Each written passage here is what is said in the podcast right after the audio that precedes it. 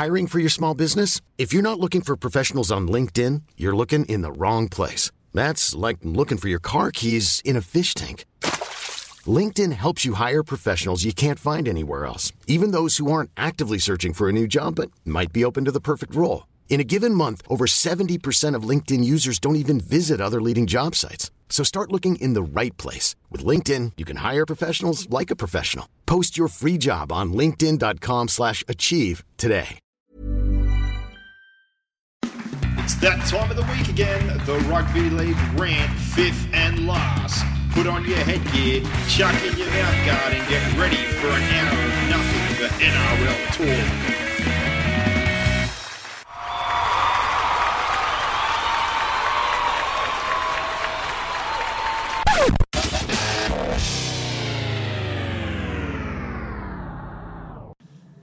And back for a week, another week, sorry, of the fifth and last NRL podcast. And Boxhead, no NRL action this weekend. The standalone round and Origin Game 2 on the horizon. Yeah, I don't like this weekend. I don't like the standalone. Uh, I don't well. Let me rephrase that. I like the standalone Origin game, but I like I don't like that we've got nothing else on around it. I know we've got the women's state of origin on Friday night. Um, my interest in that is fairly low. I'll be I'll be honest. Um, I think my interest in that would be a lot higher if it was a three game series, not just this one uh, I guess, standalone game that they play. I, it doesn't really appeal to me. I'd, I'd love to see it um, in the big stadium before the boys in a three game series, the same as, as the boys. Um, and then I'd, I'd really take it seriously.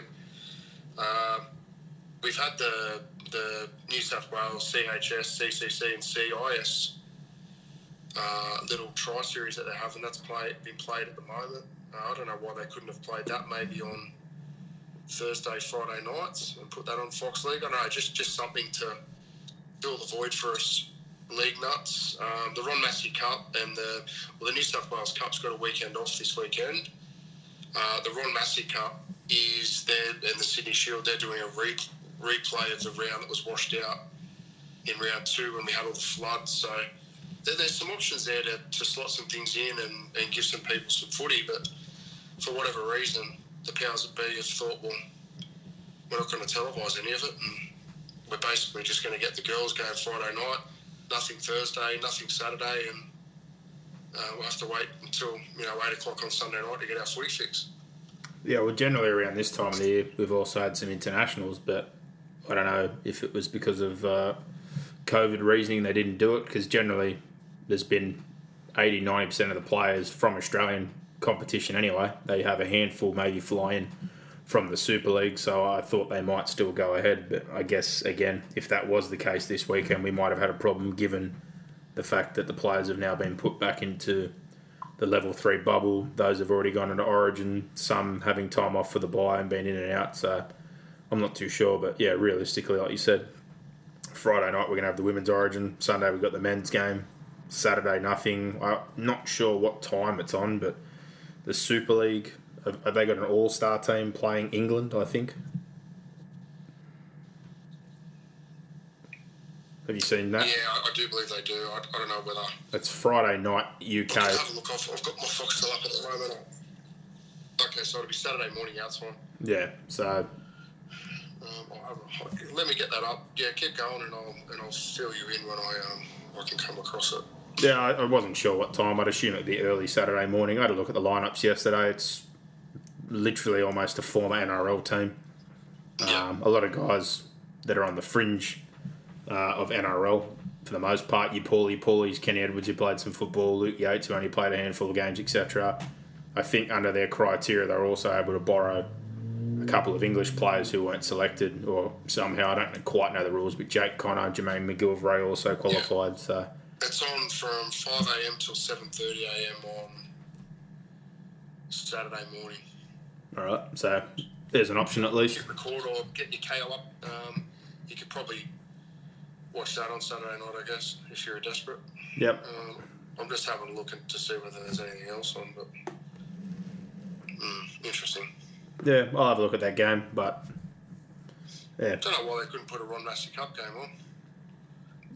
we spoke about this off air, but Oh, I just think similar deal when you've got a gap for the week, whether it be scheduling uh, for that or the cup games that are being replayed and trying to make one or two of those go back to back at a stadium for this week just to fill in something on Saturday. But, you know, their choice, I guess. But uh, a few people messaged about no podcast last night. Apologies about that, but we're still here. Um, the plan was obviously to do the review of round 15 in depth preview of Origin Game 2 as well. It would have been uh, last night, but uh, yeah, at least we're here. That's all that matters. And uh, we'll jump straight into things here with our set of six, Brock and tackle one. First up, the New South Wales team that was named 20 man squad this time. The only change being that Jake Trbojevic is out with a hip injury. They obviously added in Angus Crichton, who is now back from suspension. Dale Finucane from Melbourne after finally stringing a few games together, and they've obviously kept Koroisau, Campbell Graham in the squad from last time. Uh, they've pretty much made it clear what the change is going to be. Paulo will move in to the starting lineup. Crichton has moved on to the bench, and Finucane looks like he's going to be the 18th man. Um, thoughts? Pretty much no surprise, I guess, that you'd try to make the least amount of changes possible to a team that won 50 to 6. yeah, yeah, I, I like the squad. I, I do like the squad, but you, you know my changes. I'd, I'd play Koroisau. I wouldn't play Wighton. I would play Finucane um, over Crichton if I had to pick one or the other, uh, just because I think he's he's going to add more for that middle third.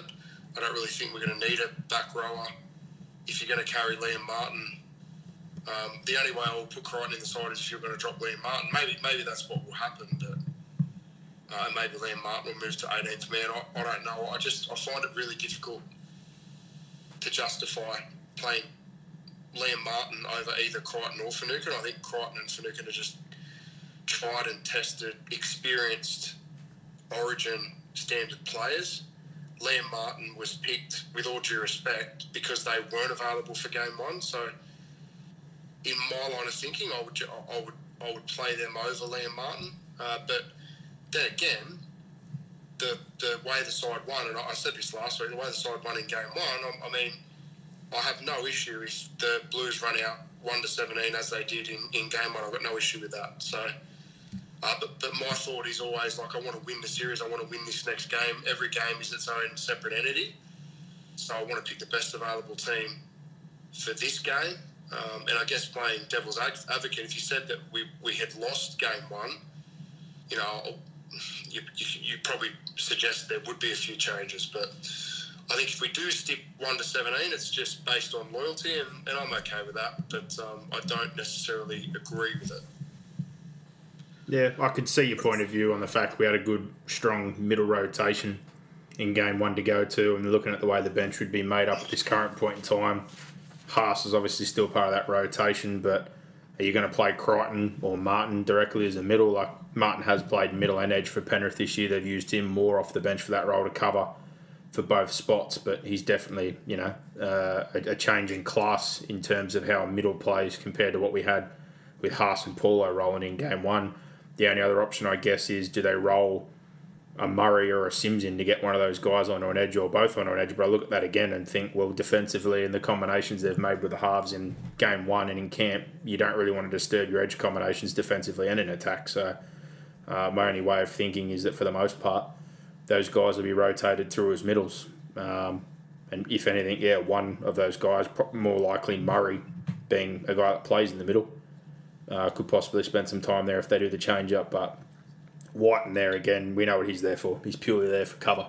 So, um, yeah, there could possibly be a late change, like you said, to get Finucane in there to have two pure middles and that one player being an edge middle utility, whether it be Martin or Crichton.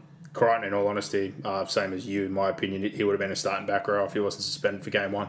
But those two guys did a really good job, so um, hold their spot. But we won't know until kickoff, I guess. But uh, moving on from that, Queensland for tackle two and their squad, fair few changes. Jaydn Su'A and Ofa Hengawi just straight up dropped.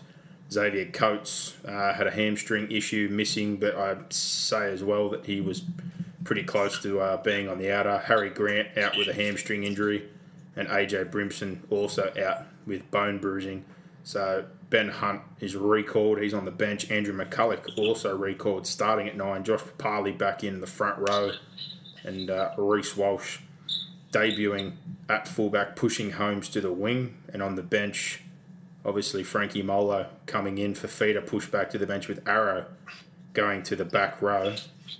Um, and Fotuaika, who was very, very good, obviously retains his spot there. Uh, in all honesty, I, I think the forward pack got stronger in terms of defence and offence when you bring Papalii in with Welch, who obviously went out of the game after 10 minutes. You've got two solid middles there, two guys that can offload the football, which they're definitely going to need along with Tino. McCullough, I think you've definitely lost a bit of a, spark in attack, but defensively, the fact they got just shredded last game to the middle. If there's one thing he can do, it's tackle, but still, um, given the way the game's going now and the rules, it's one thing to try and defend, but you need to offer something in attack. So they're going to rely heavily, in my opinion, on those middles doing a job this time.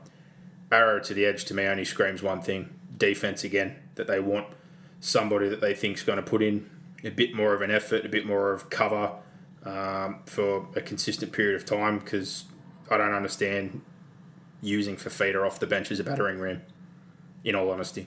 Um, I know he's big and he's powerful and all these other things, but his best talent is playing on an edge, isolating small guys, using his speed and his power to attack. So the only thing I can kind of really see here is they're trying to beef up their middle with Molo, him, Fotuaika to roll through Welch, Papalii, Tino, and the arrow being out there compared to say Fifita. Definitely an attack, he's not going to offer anywhere near as much, but defensively, he gets to a hell of a lot more work. He's a lot better at the fundamentals. He's good at making second efforts, hunting after the play, etc. And I think for the most part, all their changes besides Walsh to me scream defense and that they're trying to defend.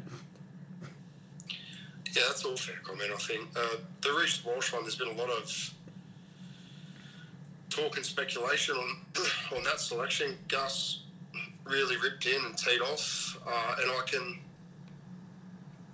I can see his perspective. I do think it's a huge risk. I don't think it's not that it's not fair. Uh, I, I, don't think it's a smart move to put him in into a side that's just been beaten by 50. He's 18. He's had less than 10 ARL games. I think if they had the mind that they may select him during the series, why didn't they carry him in, in their squad in the, for the first camp? It's an accelerated camp. It's given him minimal time to, to prepare. They've got other changes in the spine with Harry Grant moving out of the team, who I think really would have complemented Reece Walsh in a way that he plays very direct and runs, and he'll get out of nine, and that would have opened up some chances for Reece Walsh to move and, and be around the ball.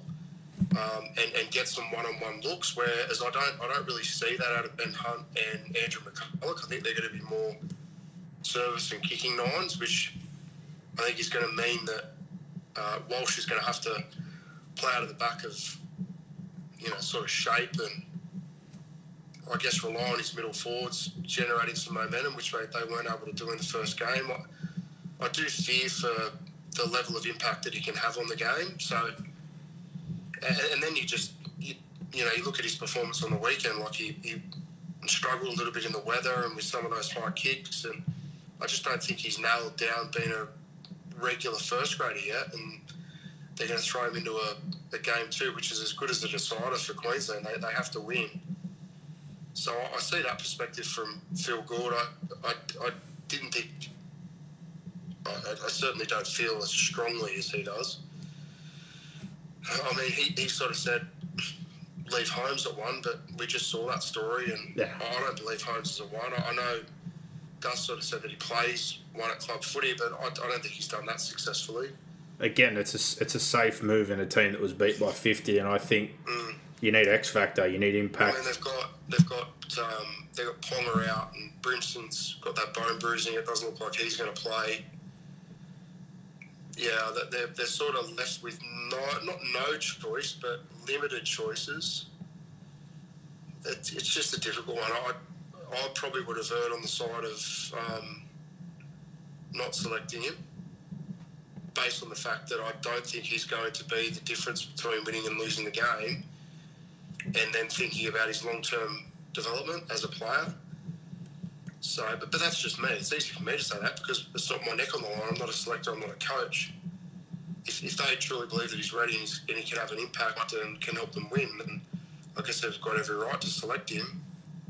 And I, I'd imagine Reece Walsh would have been rapt to get the call up. So I guess from that perspective, uh, you know, he, would be really excited and looking forward to the opportunity. I, I, I do have fears for him, particularly if New South Wales are, are, allowed to be anywhere near as dominant as what they were in, in game one. It's going to be a, a really difficult night for him because you know that that the real the really really important responsibility that he's going to have is getting the defensive split right and making defensive adjustments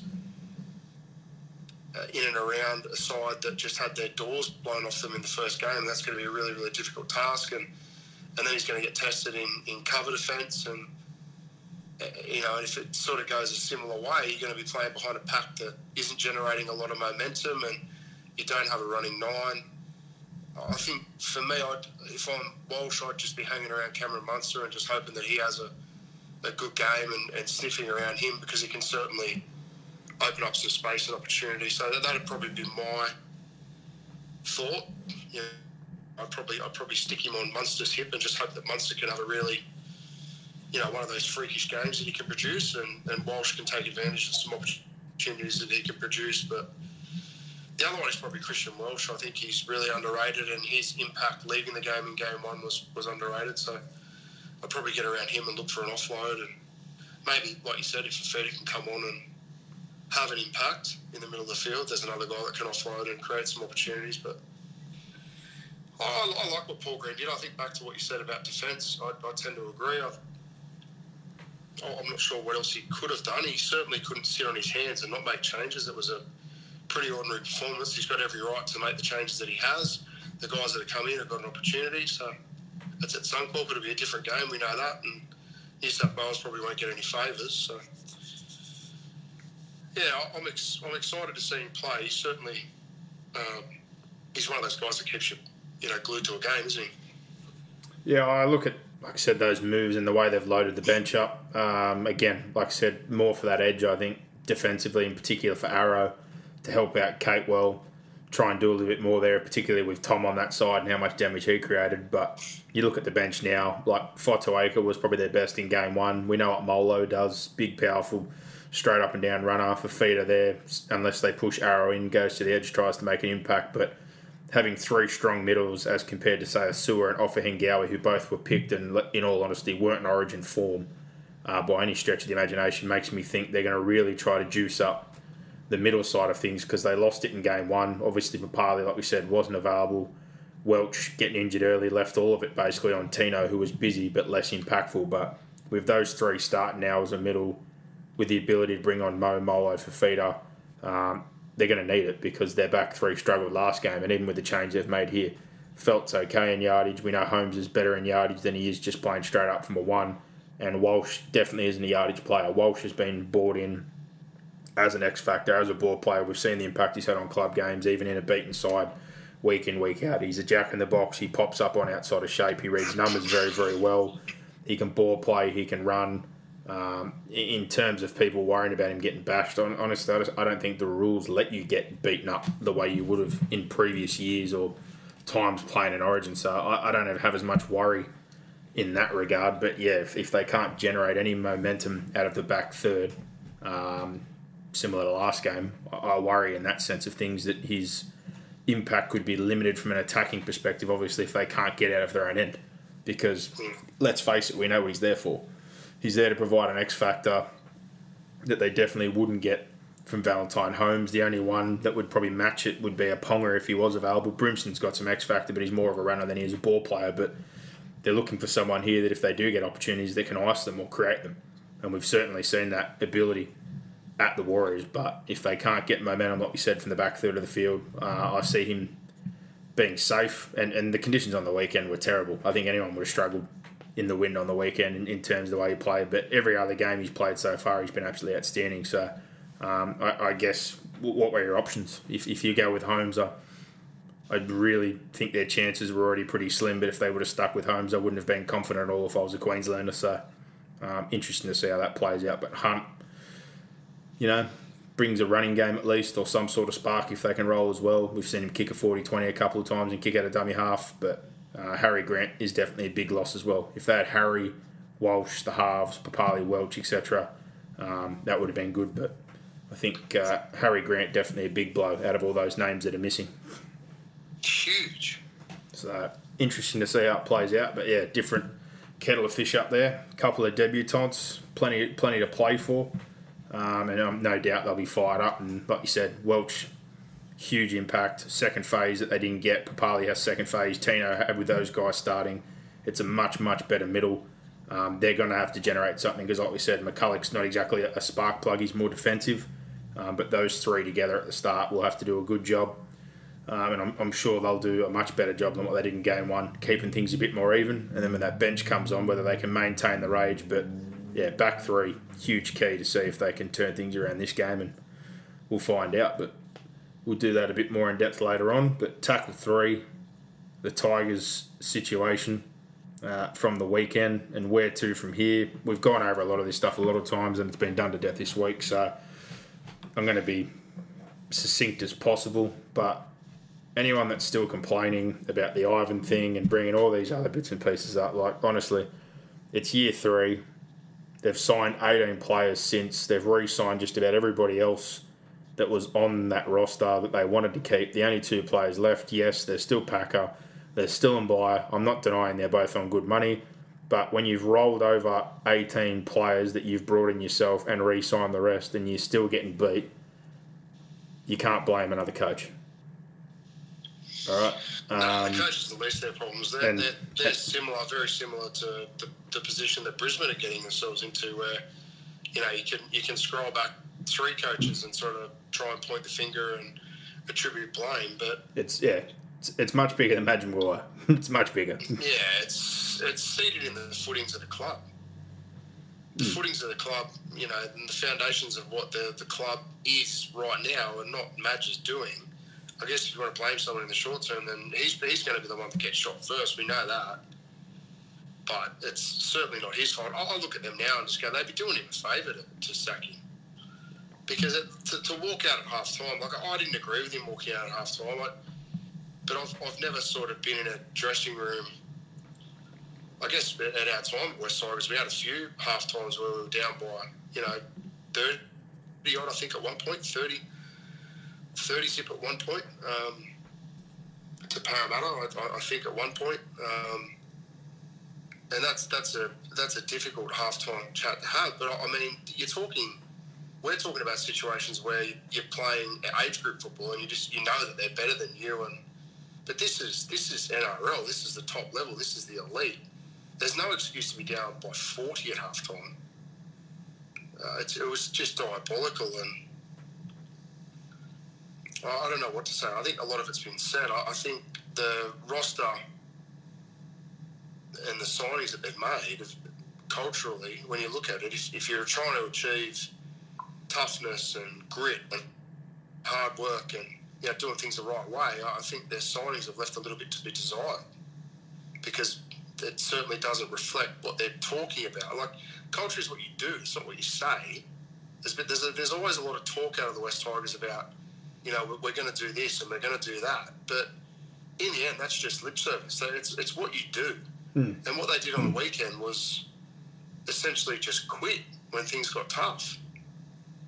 Uh, and Craig Bellamy, I, I, thought Craig Bellamy was really complimentary of them in his post-match presser. But you know, it's not not his job, I guess, to lay the boot in. But it was a difficult press conference for Craig as well because he sort of having to answer questions, and he, he would have been mortified if he was coaching um, the West Tigers. And Madge, he doesn't look lost for answers, but he's sort of in a position where I, I don't know what you do next. Okay, so you, you, could you could say well, we're going to clear up the roster. Okay, well, let's clear up the roster, but who in the NRL, in terms of elite players, is looking at the West Tigers thinking, "Hey, I'd, I'd love to go and play there? Yeah, and for unders either, no one. Yeah. Or so, market I mean, value. It then rolls back to the whole discussion that we've had about development and how long that's going to take. And you know, when I when I first went there, you know, we arrived there together, and we were, I guess, we were uh, a little bit sought after because of the experience that I had at the Panthers, and you know I'd sort of spoken to them about you know the pathways and how the systems worked at Penrith, and you know the things that needed to be implemented, and my ideas on you know where they needed to go as a club in terms of their development and, and their junior competitions in particular.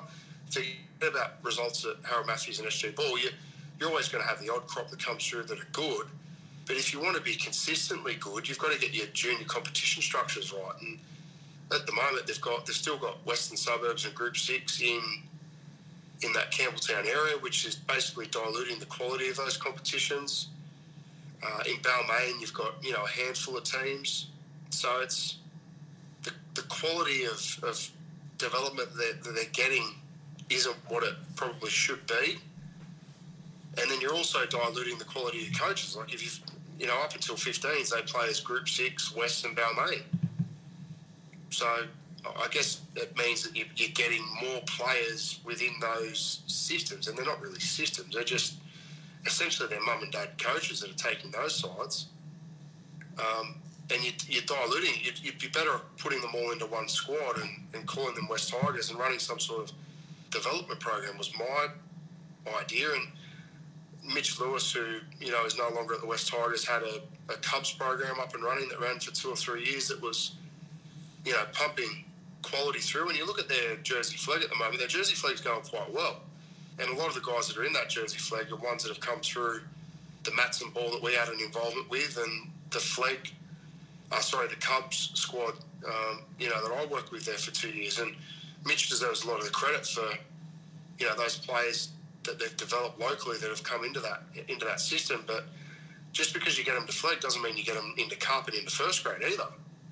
So, you know, it's one thing to sort of get them to Flegg, but once you get them at Flegg, you got to get them to cup, and once you get them to cup and get them to first grade, it's it's difficult. I mean, you take us at Mounties for example. Like we've only, I think we've had three or four guys make their first grade debuts from cup this year. So you know that's that's not a lot in the in the wider scheme of things when you take into consideration how many players are playing cup. So the, the West Tigers are in a world of hurt, and I, think their cup their cup side's running second as well. So it's not like their cup are travelling poorly.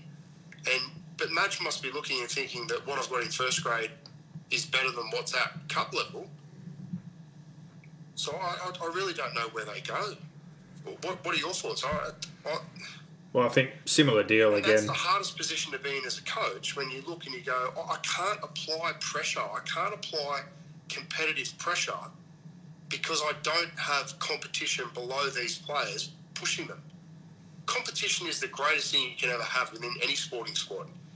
Competition for spots means that you can create a training environment which is actually harder than the game, realistically. Like they, they're, they're, competing for spots in your team before they even get to the game. The game then becomes the easy part. And I think when you when you look at these teams that are high performing for long periods of time, they have. I think depth is a crap word. I think they have quality, um, and and lots of quality, which just creates competition, which you know, ensures that everyone's on every every day. There's no easy training session. You can't just assume that you're going to be in the side. And you know, you look at the way that some of those players have played for the West Tigers, like, and they're still getting selected.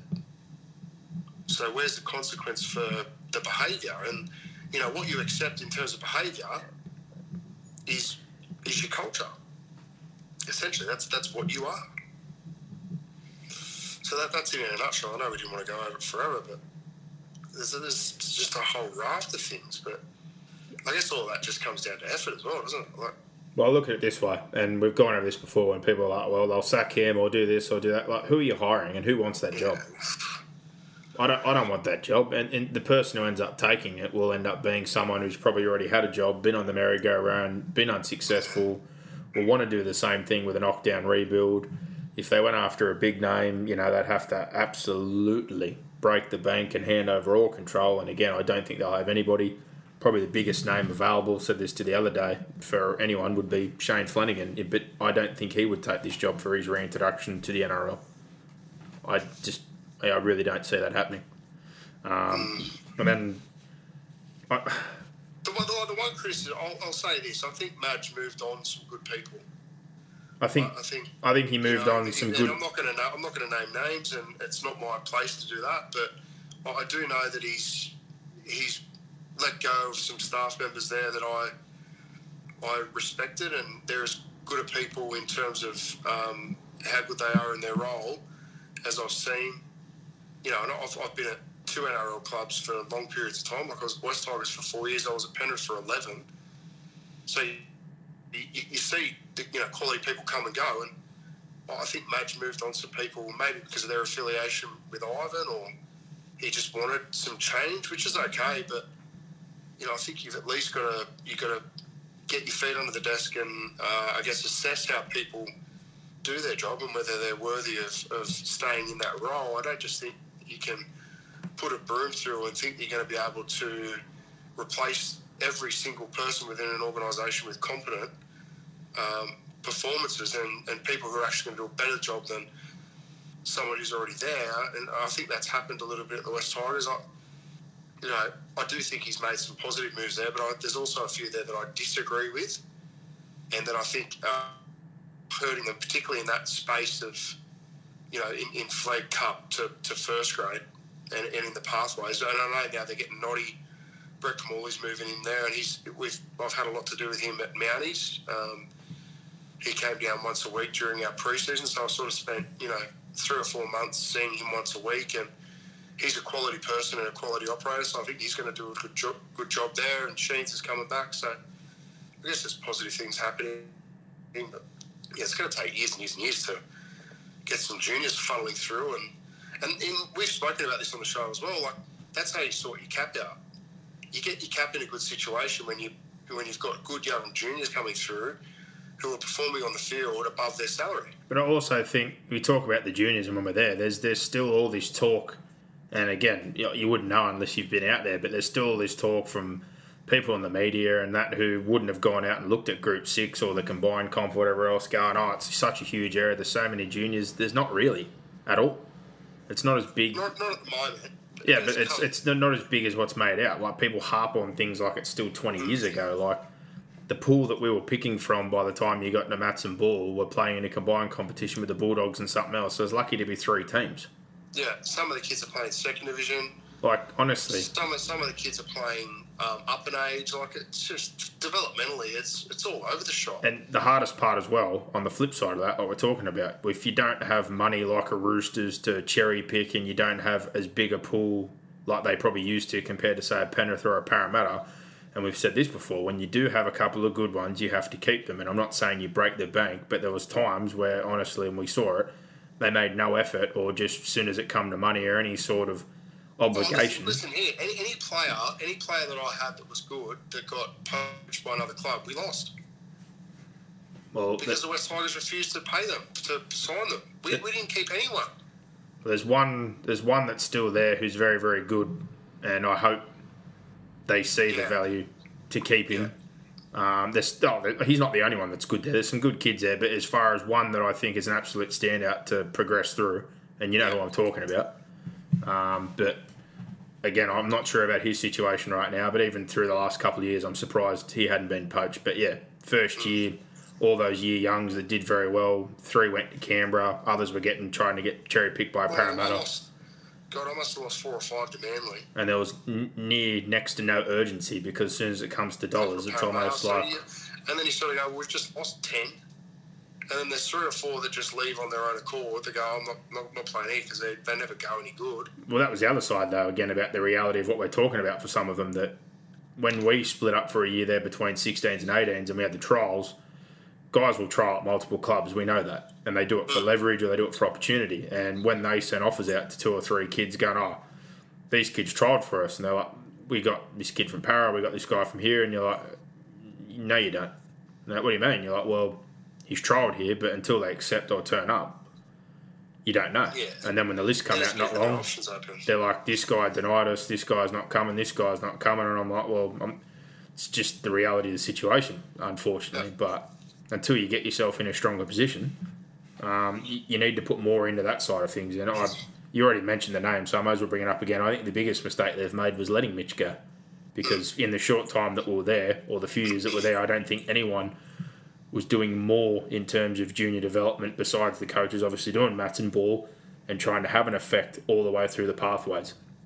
He was up with the NRL. He was carrying all the messages down. He was involved with Cup, Flegg, Nats Ball, Balmain West, both sides, the Cubs programs. You helped him start the development programs. Anything good that was happening as far as someone that was employed by West Tigers full time, to me, he was the most important one there. Yeah, um, Mitch and I, Mitch and I now, he's at the Bulldogs now doing a little bit with the Flegg out the SG ball there this year. But he, um, me and him talk every week because you just you respect people in rugby league, and you just you build a relationship, and there's no shit in him.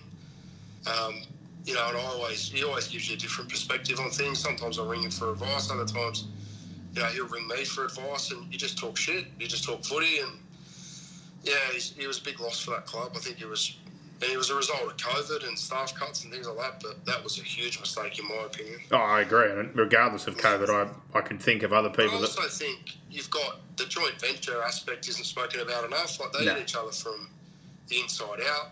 Um, Mate, people internally, even in in the sides of both sides, hate each other. They hate each other. And not no, not even not even just not even. You're a, joint, you're a joint venture, and you care more about your club making a comeback to the NRL. Like it's fucking not going to happen. Yeah, but it's not even that though. There's there's fighting within the own, the, like just yeah. the, west side Money of it. and control and boards. People are worried about. There's just you so know, many people in in positions of power that want to exert that power for their own self interest. At the end of the day. Um, and we even had some, uh, you know, a couple of guys again won't name that have played for West or come through West Juniors who now know as West Tigers and have brought up the same message that we've had no kid knows who the fucking West Western Suburbs Magpies are because for the ones that are coming through now that are going to a Westfields or a Patrician Brothers or this, that, and the other that are linked to the Parramatta Eels or the Bulldogs or the Roosters or any school or affiliate.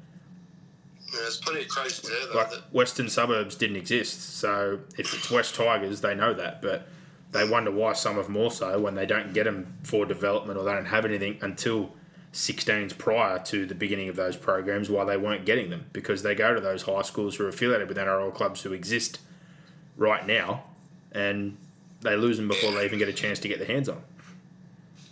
Yeah, I probably shouldn't uh, speak about the West Magpies. I'm not well liked there so, because I'm not a former Magpies player.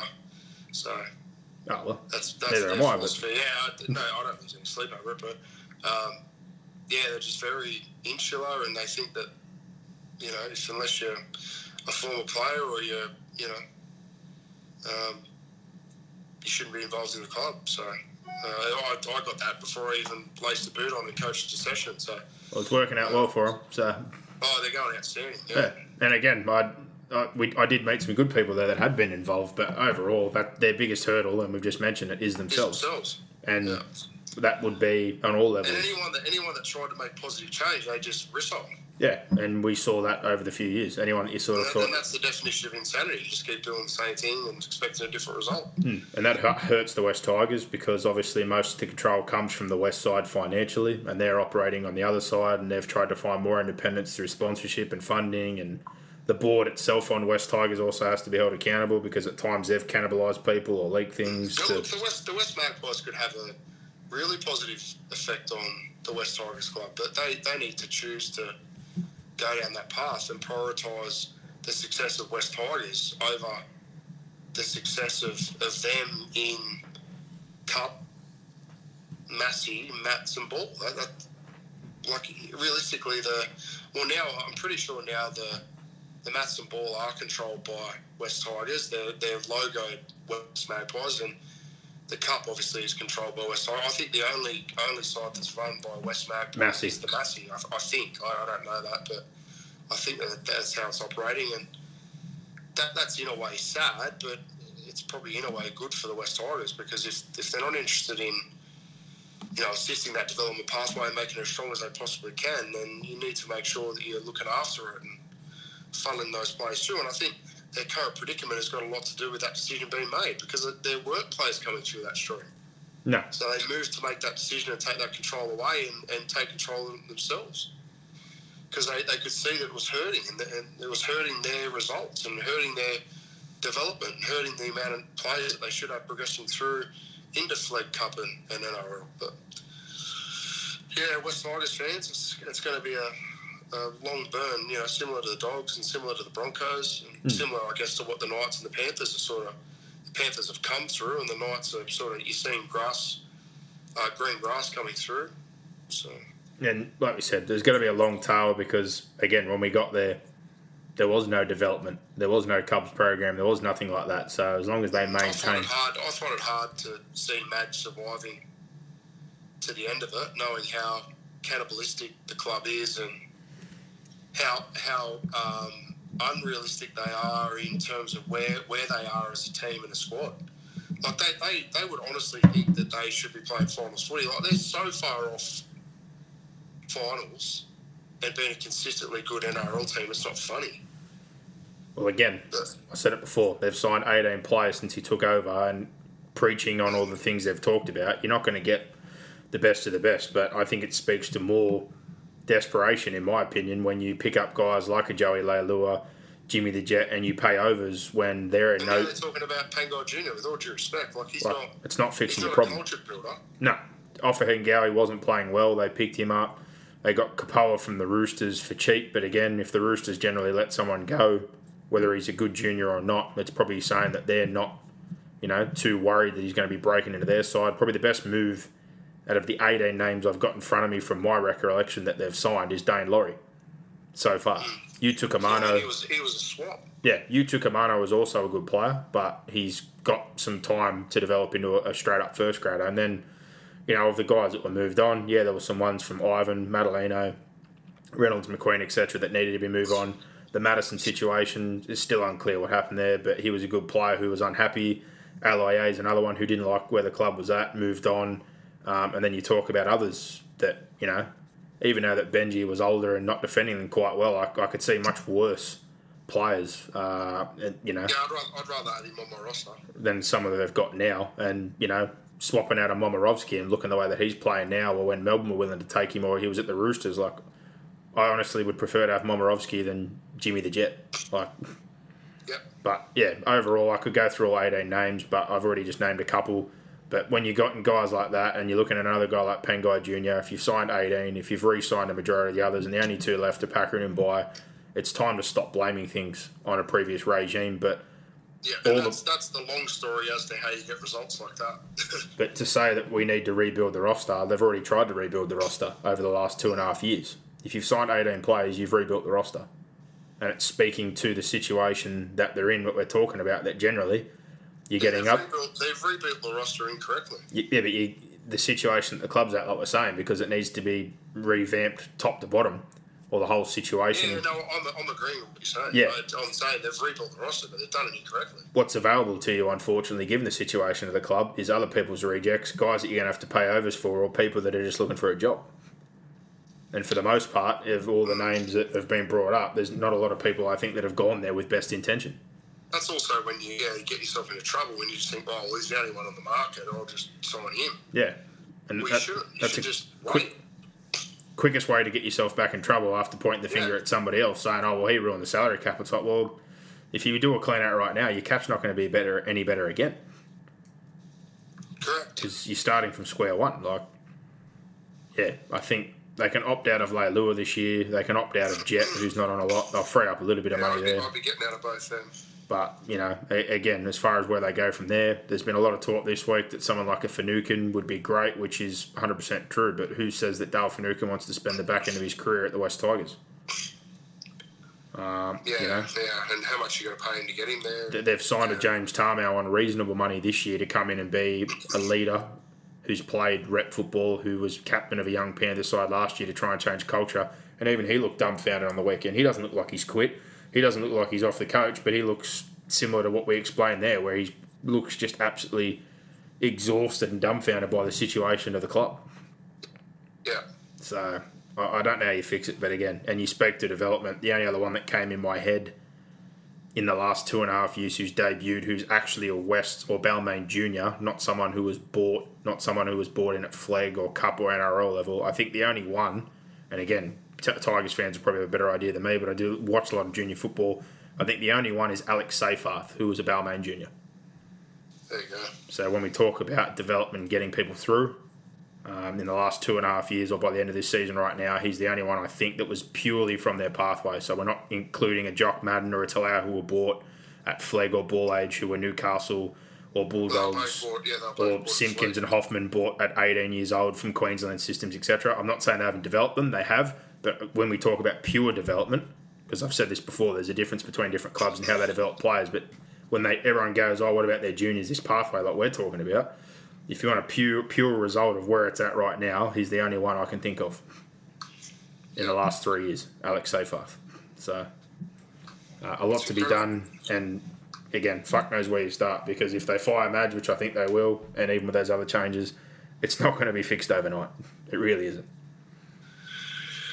Yeah, there you go, man.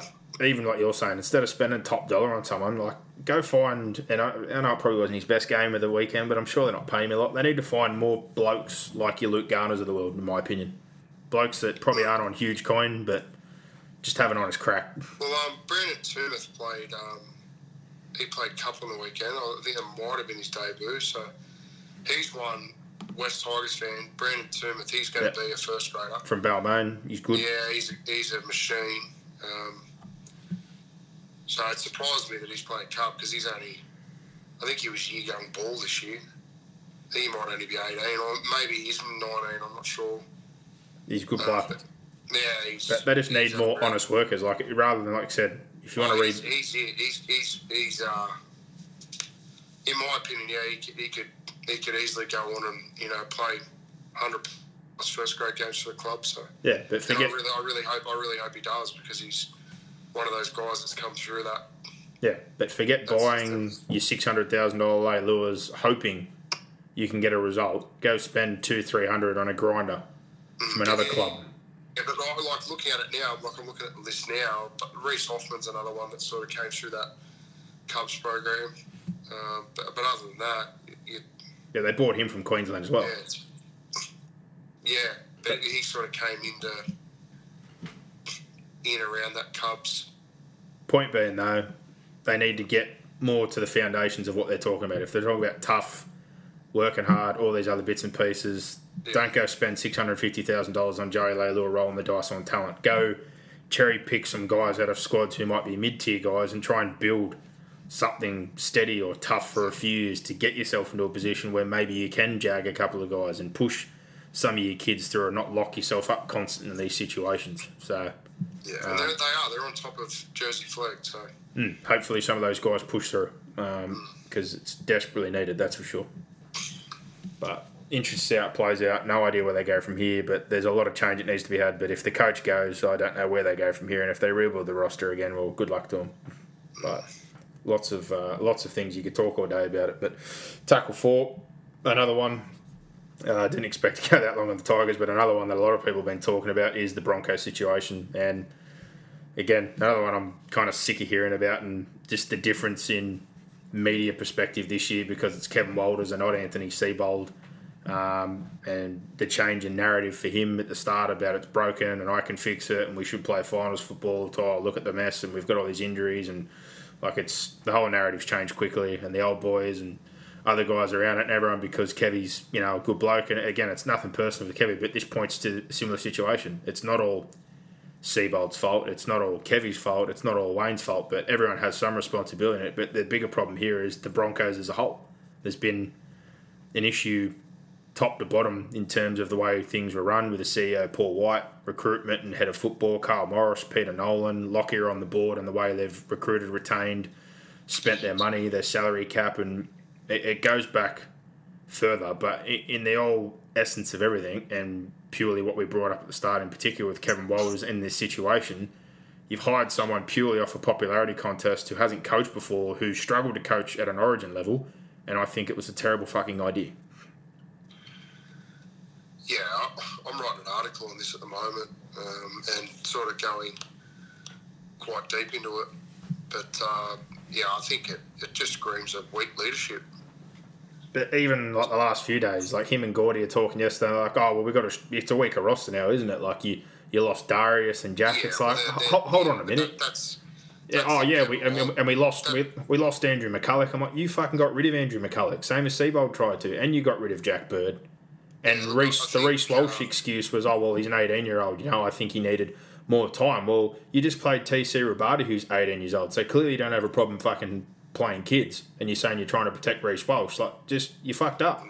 he's gone into self protection mode. And- like, now that now that the story's leaked and players are starting to talk, and you know, I find it interesting that Gorden Tallis has said that you know he's going to out the players. He knows who they are. Why didn't you do that for Seibold? Because this is how the, this is how the this was the start of the end for Seibold.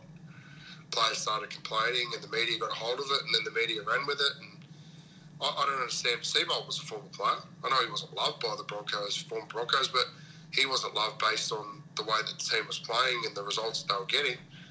Kevy's getting no better results, so why isn't he getting the same treatment? Mm. Why are the old boys jumping up and down? They're Yes. just using Seibold as the excuse for what Kevy's basically producing, but Seibold was dealing with the same cards.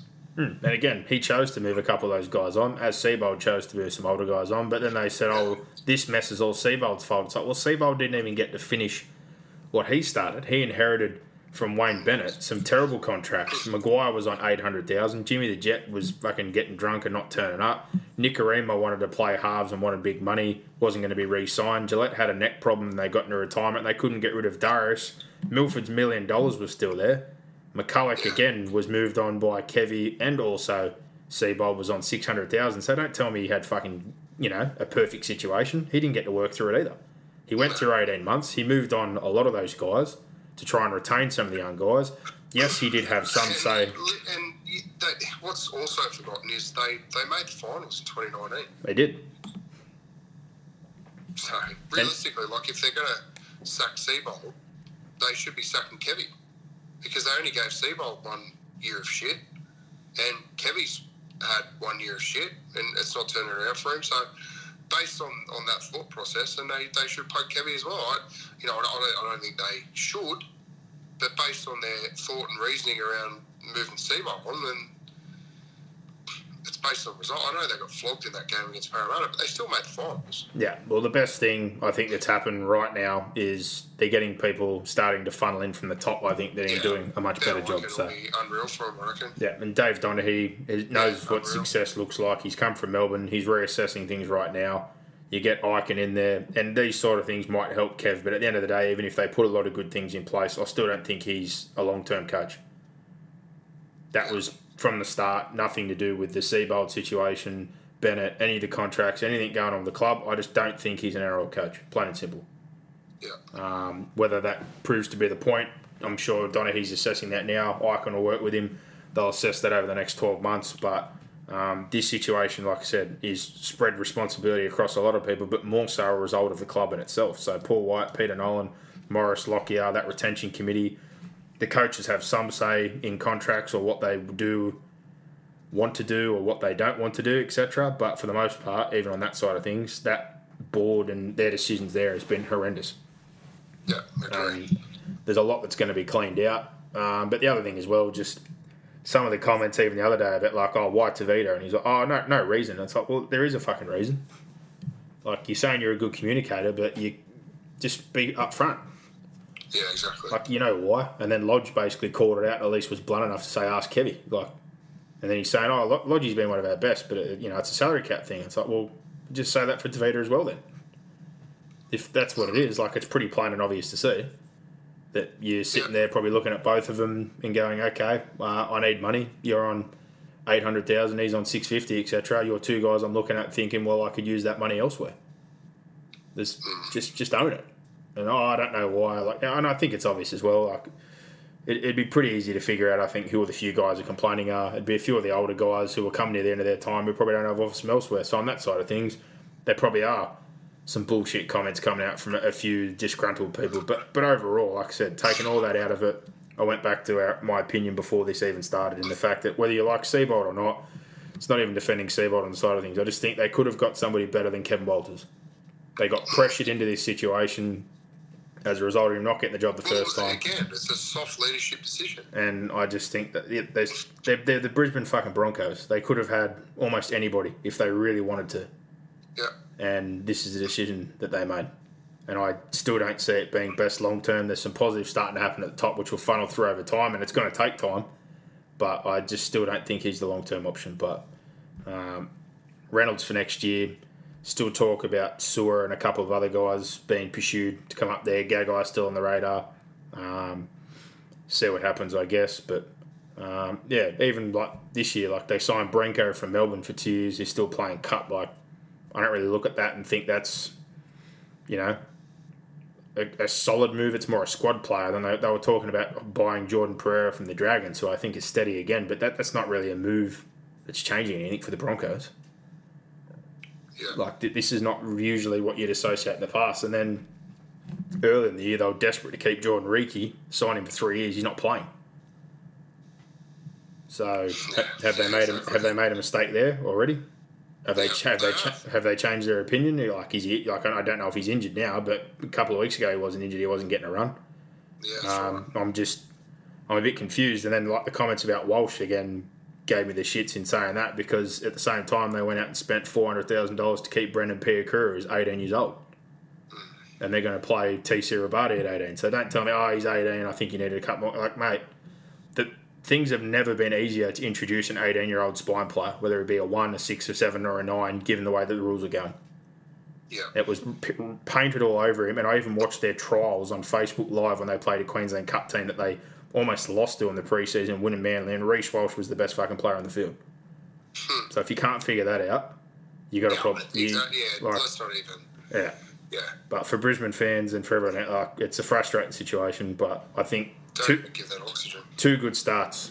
Donaghy, I think, is a positive. Ikin's another positive, and hopefully for everybody up there, that is the beginning of some change. And they need to let go of pointing fingers. And we've gone over it a million times now, whether it be Bennett, Seibold, Kevy right now. They just need to sit down and do exactly what they're doing right now from the top down and making decisions on, you know, is he the right coach? If not, well, if you've made a fucking mistake, just own it now that's right. just pull the band aid, be the Brisbane Broncos, go out. And we talked about this the other day. Uh, as soon as they hired Ikin, I thought the whole Wayne Bennett thing that was gaining momentum is out of the equation because I'm pretty sure they don't see eye to eye. And I don't know if the Yeah, I- club, I know. Yeah, I don't know if the club could ever mend those fences. But if not, I'm sure if they hit the market with the changes they're making right now, an operator like Donaghy, somewhere like Ikin in there, still with some good players, not great players, like they're still going to take some turnaround, but it is a big club. I'm sure they could jag a decent coach. Yeah. So uh, it'll be interesting to see what plays out there. But yeah, between those two, there's a fair bit going on at the Tigers and uh, also the Broncos uh, after the week that has been. That's for sure. Uh, tackle five, I guess, the COVID bubble. It's back. Level three, it only affects the Greater Sydney team. Some guys wouldn't be affected if they've taken a trip during the bye week, but for everybody else within that setup now, they're back to the point of training only, exercise, or going out for food. Hopefully, we don't see an effect for multiple weeks and crowds and games. For now, I think they said crowds will be 50%. 50%, yeah. So it's probably a good time for us to have the bye week. Hopefully, we get through this and control the cluster, and by the week after, get back to some sense of normality. But it'd be disappointing if this carried on for a few weeks. And I'm hoping it's not going to be a, a decider. But if we got to Origin 3 and Queensland did manage to win game two, you really don't want that to be under a restricted crowd. It'd be I'd be filthy if it was. It'd be very it disappointing. Last, it was last year, I reckon. It was. It was fifty percent when we went. Yeah. There you go. Um, if it was a dead rubber, I probably wouldn't care as much. But still, I'd rather a full house. But if it was a decider and this, Shorter, shorter bar lines. oh yeah, but if it managed to get to this situation, um, that'd be very disappointing if it was a decider. But fingers crossed, um, it is not the case. Melbourne, the Storm, that is their situation. I think they were looking to head back.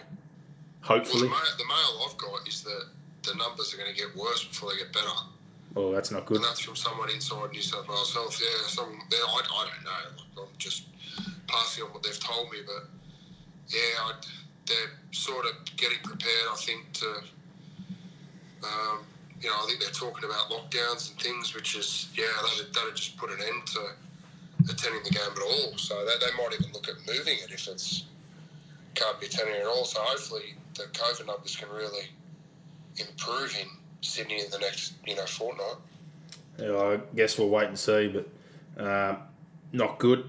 Uh, it was just after, like we said, it looks like the Melbourne situation's almost under control. So I think the Storm are trying to head back for their next home game, Yeah. possibly. Um, but yeah, for the Sydney side of things, it would be disappointing it coming closer to finals time. Hopefully, it'd be at least resolved by then. But an Origin game on the horizon, if it was a decider, and or if this dragged on far closer to the finals, that'd be, yeah, something we definitely don't want. We don't want the competition being affected by it again, with teams having to fly in and out and back and forth, or a possibility of moving it again. It's just, yeah, it's, it's every time it seems like it's just starting to flatten out or you know be under control. There just seems to be a little bubble on the carpet now every now Yeah, and well, then. don't get me fucking started on how slow the vaccines are rolling out. Like, the vaccine surely is the golden key, isn't it? It's the golden ticket. Like, if everyone's vac- vaccinated, then fucking we don't have to worry about it. Ugh, don't start me on vaccinations. I'm with Yeah, you. anyway. There's a lot of people out there who argue that have no fucking idea what they're talking about. So. Yeah, yeah. I'm not. I'm not pro for or pro. I'm just saying that, no, I'm with you. like, But if we've if we've got it and most of us have, are vaccinated, then fuck what the others do. I don't. I don't No, care. I've had- I've had a lot of- you just go and get it. And Yeah. Act like you know normal humans. So I guess we. Yeah, I, I don't know. I just, it's been fucking dragging on forever. Mm. So whoever's, I don't know who's responsible. I don't follow government that closely, but I, I would imagine it's a federal initiative that's that's managed by the state government. So you know they need to get this rollout going. And like you get fucking Brad Hazzard and there, like he's the one that oversaw Ruby Princess, and he's fucking giving us a lecture on what we can and can't do, and you know putting it on us about. You know, you, got, you you hold Sydney siders' lives in your own hands and what you do, and it's like fucking come on, mate. You do your job, and then you know we'll, we'll worry about us. You just fucking do your job confidently. good luck with that. Yeah. Think tackle six and the final one we got here, the player poll. Always interested to see what the players think. And uh, first thing that popped up is obviously who is the best player in the game. And uh, this year, Cleary would have won it by a street, wouldn't he? Nathan Cleary. Yeah. And not far behind, Tommy Trbojevic. So, in the players' opinion, Cleary was 33%. Tommy Trbojevic was 24 Tedesco down to 18%. And then they had readers' opinion. The readers had Tommy Turbo at 42%, Nathan second, and Tedesco third. So, I guess you, you could make an argument with the form uh, that Tommy's shown in recent times between those two right now. As far as Yeah, I'd, I'd have Munster ahead of Tedesco. Yeah. I don't think Munster's been that good this year for Melbourne, in all honesty. But I don't think there's been anyone better. Certainly, no one's been better than uh, Cleary and uh, Turbo. That's for sure. But Teddy, different year, lots of troops missing, still trying hard, but definitely not having the same impact on the game. So, no surprise to see him fall out of that top spot. The best coach, by the players' opinion, no surprise again. Craig Bellamy, top of the pop, thirty percent. Ivan Cleary, not far behind, twenty six. Wayne Bennett at 13, and the readers 56%. Craig Bellamy, 14. Ivan Cleary, Robertson, 11%. So, That's, that's as I say, Craig Bellamy again. I don't Ricky, think. Ricky Stuart didn't make the list. Nah, no sticky. Sticky. Sticky. And uh, best fullback, I think that one's pretty obvious after the way he's played this year. Tommy Trbojevic, in terms of what the players think, at 32%. Teddy still at 23. Roger at 15. The readers, 56% for Tommy. 21 Yeah. for Teddy. I think, again, the impact on the game this year, it's, you know, far and away. Tommy as the one winger. Brian To'o, almost 50% for the players. 27 for Addo Carr, Morris 11 before he shredded his knee, and the Readers pretty similar percentages. Brian To'o almost at 50% as well as the best winger in the comp. Best centre, this is a hard one. I, I think that this is pretty open, but for the players, it's Joey Manu at 30%. Stephen Crichton, I think, had a very quiet year at 20 uh, and Olam He has had a very quiet year. Yeah. I agree with that. Justin Olam at 10%. But uh, as far as readers are concerned, they're far and away on Joey Manu. He's at 44. Crichton again at 14. But Burton snuck in after his form this year uh, at centre at 11. And people still voted for Kotoni Staggs even though he hasn't played a game, which is surprising. But, yeah.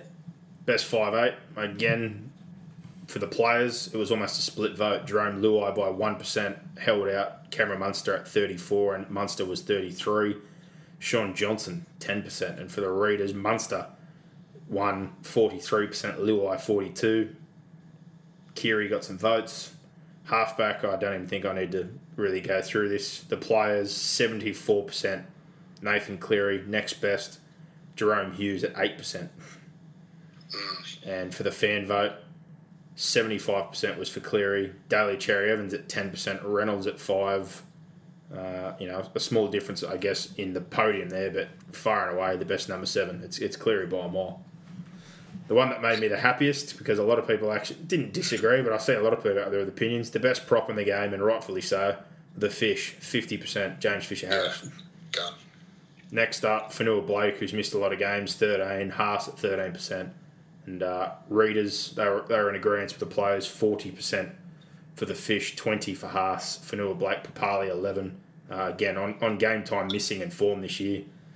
Uh, I, uh, I don't agree with that, but the fish, by far and away, this year is the standout prop. Best hooker, again, with limited game time. Uh, Harry Grant, 43% for the players. Api Koroisau, 30%. And the readers, they've also got Harry Grant, but they've got Damien Cook up at 25%, Api at 18 So probably shows the difference there between players and the readers. In, in the other one for the players, Api's at 30%, Damien Cook's down at 12%. Damien. Damien. Best second rower. Kikau for the players at 39%, Fifita at 24 Papalii at 12 I reckon Papalii's been better than both of them this year. Papalii's had an outstanding season consistency wise, and I think Crichton should be up there as well. But for the lit- readers, Kikau, Fifita, Crichton, and then Papalii, I think if you're talking about value for money this year, Papalii's certainly been that. And uh, Locke, He's been good, hasn't he? For he's the been outstanding. Parramatta Eels. For the Parramatta Seal, Oh, yes, I thank you. uh, Yeo at 30%, Tamalolo still at 20 Jake at 16 for the players, and for the readers, Yeo also up the top there again at 30%. So I don't think You there's love, uh, you love the Keenies, don't you? You Lo- do. love who? The Keenies statistics, they only tell part of the story, mate. They're like the Keenies. So, mm, you, like a bit of, you like a bit of data and a poll. Mate, the old player poll always surprised me, but just the difference between players and, and readers. So, in particular, that one I found interesting. Any, anyone I've made that argument with a few times about Cook and Koroisau, I'm like, I don't know what footy games you're watching, but he's formed the last 18 months and the manipulation and other things that Koroisau does. I think it's small stuff that uh, to the general eye you might miss. That's all. That's all. Yeah. Best captain, they've got uh, Roger. Don't think any surprise. The most impressive rookie. It's a very, very open category this year, but Sam Walker for the players at 53%. Reece Walsh was next up at 21 So Yeah. seen Schuster, Laurie. There's been a couple of the guys there, but uh, certainly Walker has made a huge impact. Niggler and Walsh over Walker. Chambers has only been back for a few weeks. He's still the number one sledger and niggler, according to the all the players.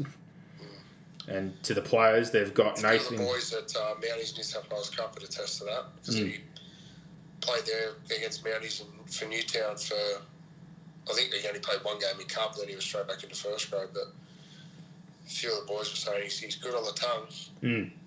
Starting a club tomorrow, the players said they would 38% would take Nathan Cleary, 22 Tommy Turbo, and 11 Roger. So still a lot of respect for Roger, despite his age and the fact he's moving on. So it probably speaks, like we said, to the opinion of the bloke. Can't believe Harry Green isn't in that. And uh, best buy of the year, well, I just mentioned it before, Papalii, 51%. Daine Laurie, 16. David Fifita, 16, according to the players. Tino didn't get a mention. Nope. And uh, who's going to win the comp? According to the players, it's a two horse race, as most of us think. 42% say the Storm, 40 Penrith, and there's a small 10% on the Bunnies. Oh, the South Sydney Rabbitohs. No surprise, the team that everyone loves to beat is the Melbourne Storm. Yep. And if you had to leave your club to sign with another one, surprise, surprise again, Melbourne Storm. Roosters. Oh, No, Melbourne were 33%, the Roosters 17 and surprisingly, the Broncos are the third favourite at 16%. So they still hold a bit of prestige. Just need to uh, Yeah, of course they do. turn things around, I guess. That side of things is uh, always interesting for me to look at. But the second part of it goes down to rules and this, that, and the other. And that's the crazy thing here. A lot of people are talking about concussions. Do people disguise symptoms to stay on the field? 73% of the players said they do, which is no surprise. Do they increase the increased use of the sin bin? 70% of the players disagree with it.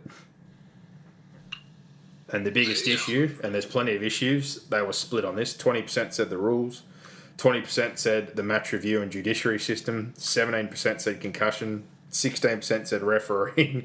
So there's a lot of things tied in around a lot of those changes this year Yeah. uh, that they're, they're not happy with, obviously. And do you believe there's been too many rule changes in the past 12 months? 82% said yes. There you go. so, Yeah, I, I agree. and in terms of uh, the speed of the game, a lot of them, 64% think it's the right speed, 35 say it's too fast. So probably a, a little. that 35% of the middles. yeah, most likely. Is the six again a positive addition to the sport? Uh, 65 35 again. So 65 say yes, 35 say no. I think that last year would have been a bit different. The two point field goal, 85% like it.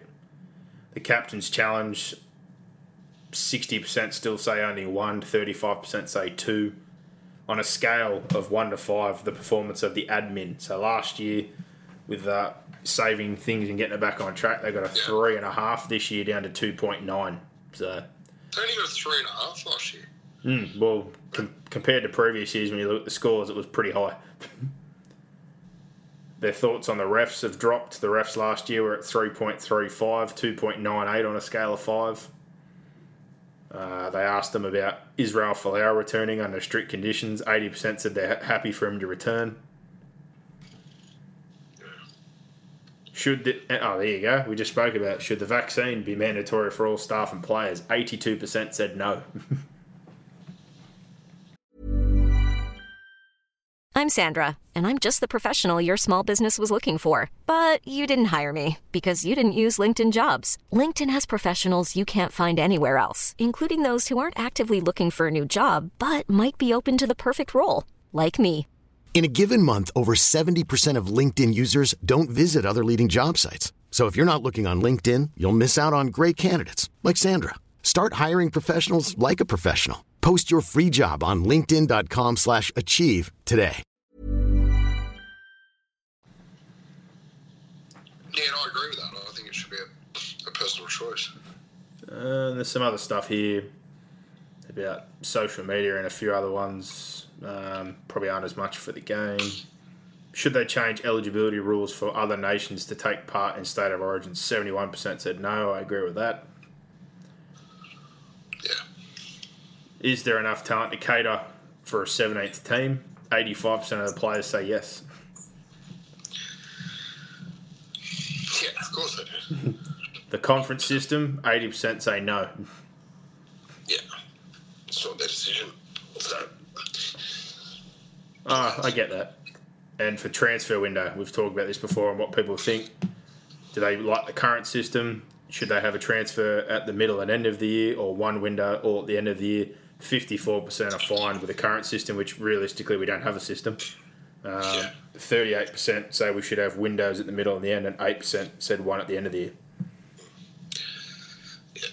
Well, And in the end, this they is should, had a, they should have had a poll. Do you like getting paid? Yep, and this is the other one I found funny. Should the NRL prevent players from earning more if they walk out on their deals? 65% said no. Well, if you sign a deal, you can't just walk out on it, unfortunately, and a lot try to. But if they did bring in some restrictions, that would obviously incentivise people to actually stick to a contract. Yeah. Fines and suspensions for misbehaviour, 75% disagree. uh, this is great. Judiciary process, 80% are not happy with it, etc. So I always find that interesting to go through the player poll. I've, I've had enough of the fucking players poll. We're done. It's all right. Just always intrigues me. That's all. Yeah. To see what the players think of the game. But all right, quick run through the games that happened on the weekend. The first one doesn't really need much explanation. 46 0, South over the Broncos, another shellacking. Uh, similar thing you could probably say every week for about 20 minutes. They look like they're having a dig, and then it just turned into an absolute trouncing, and they were beaten to death. Yeah, move on. Next game. Fair enough.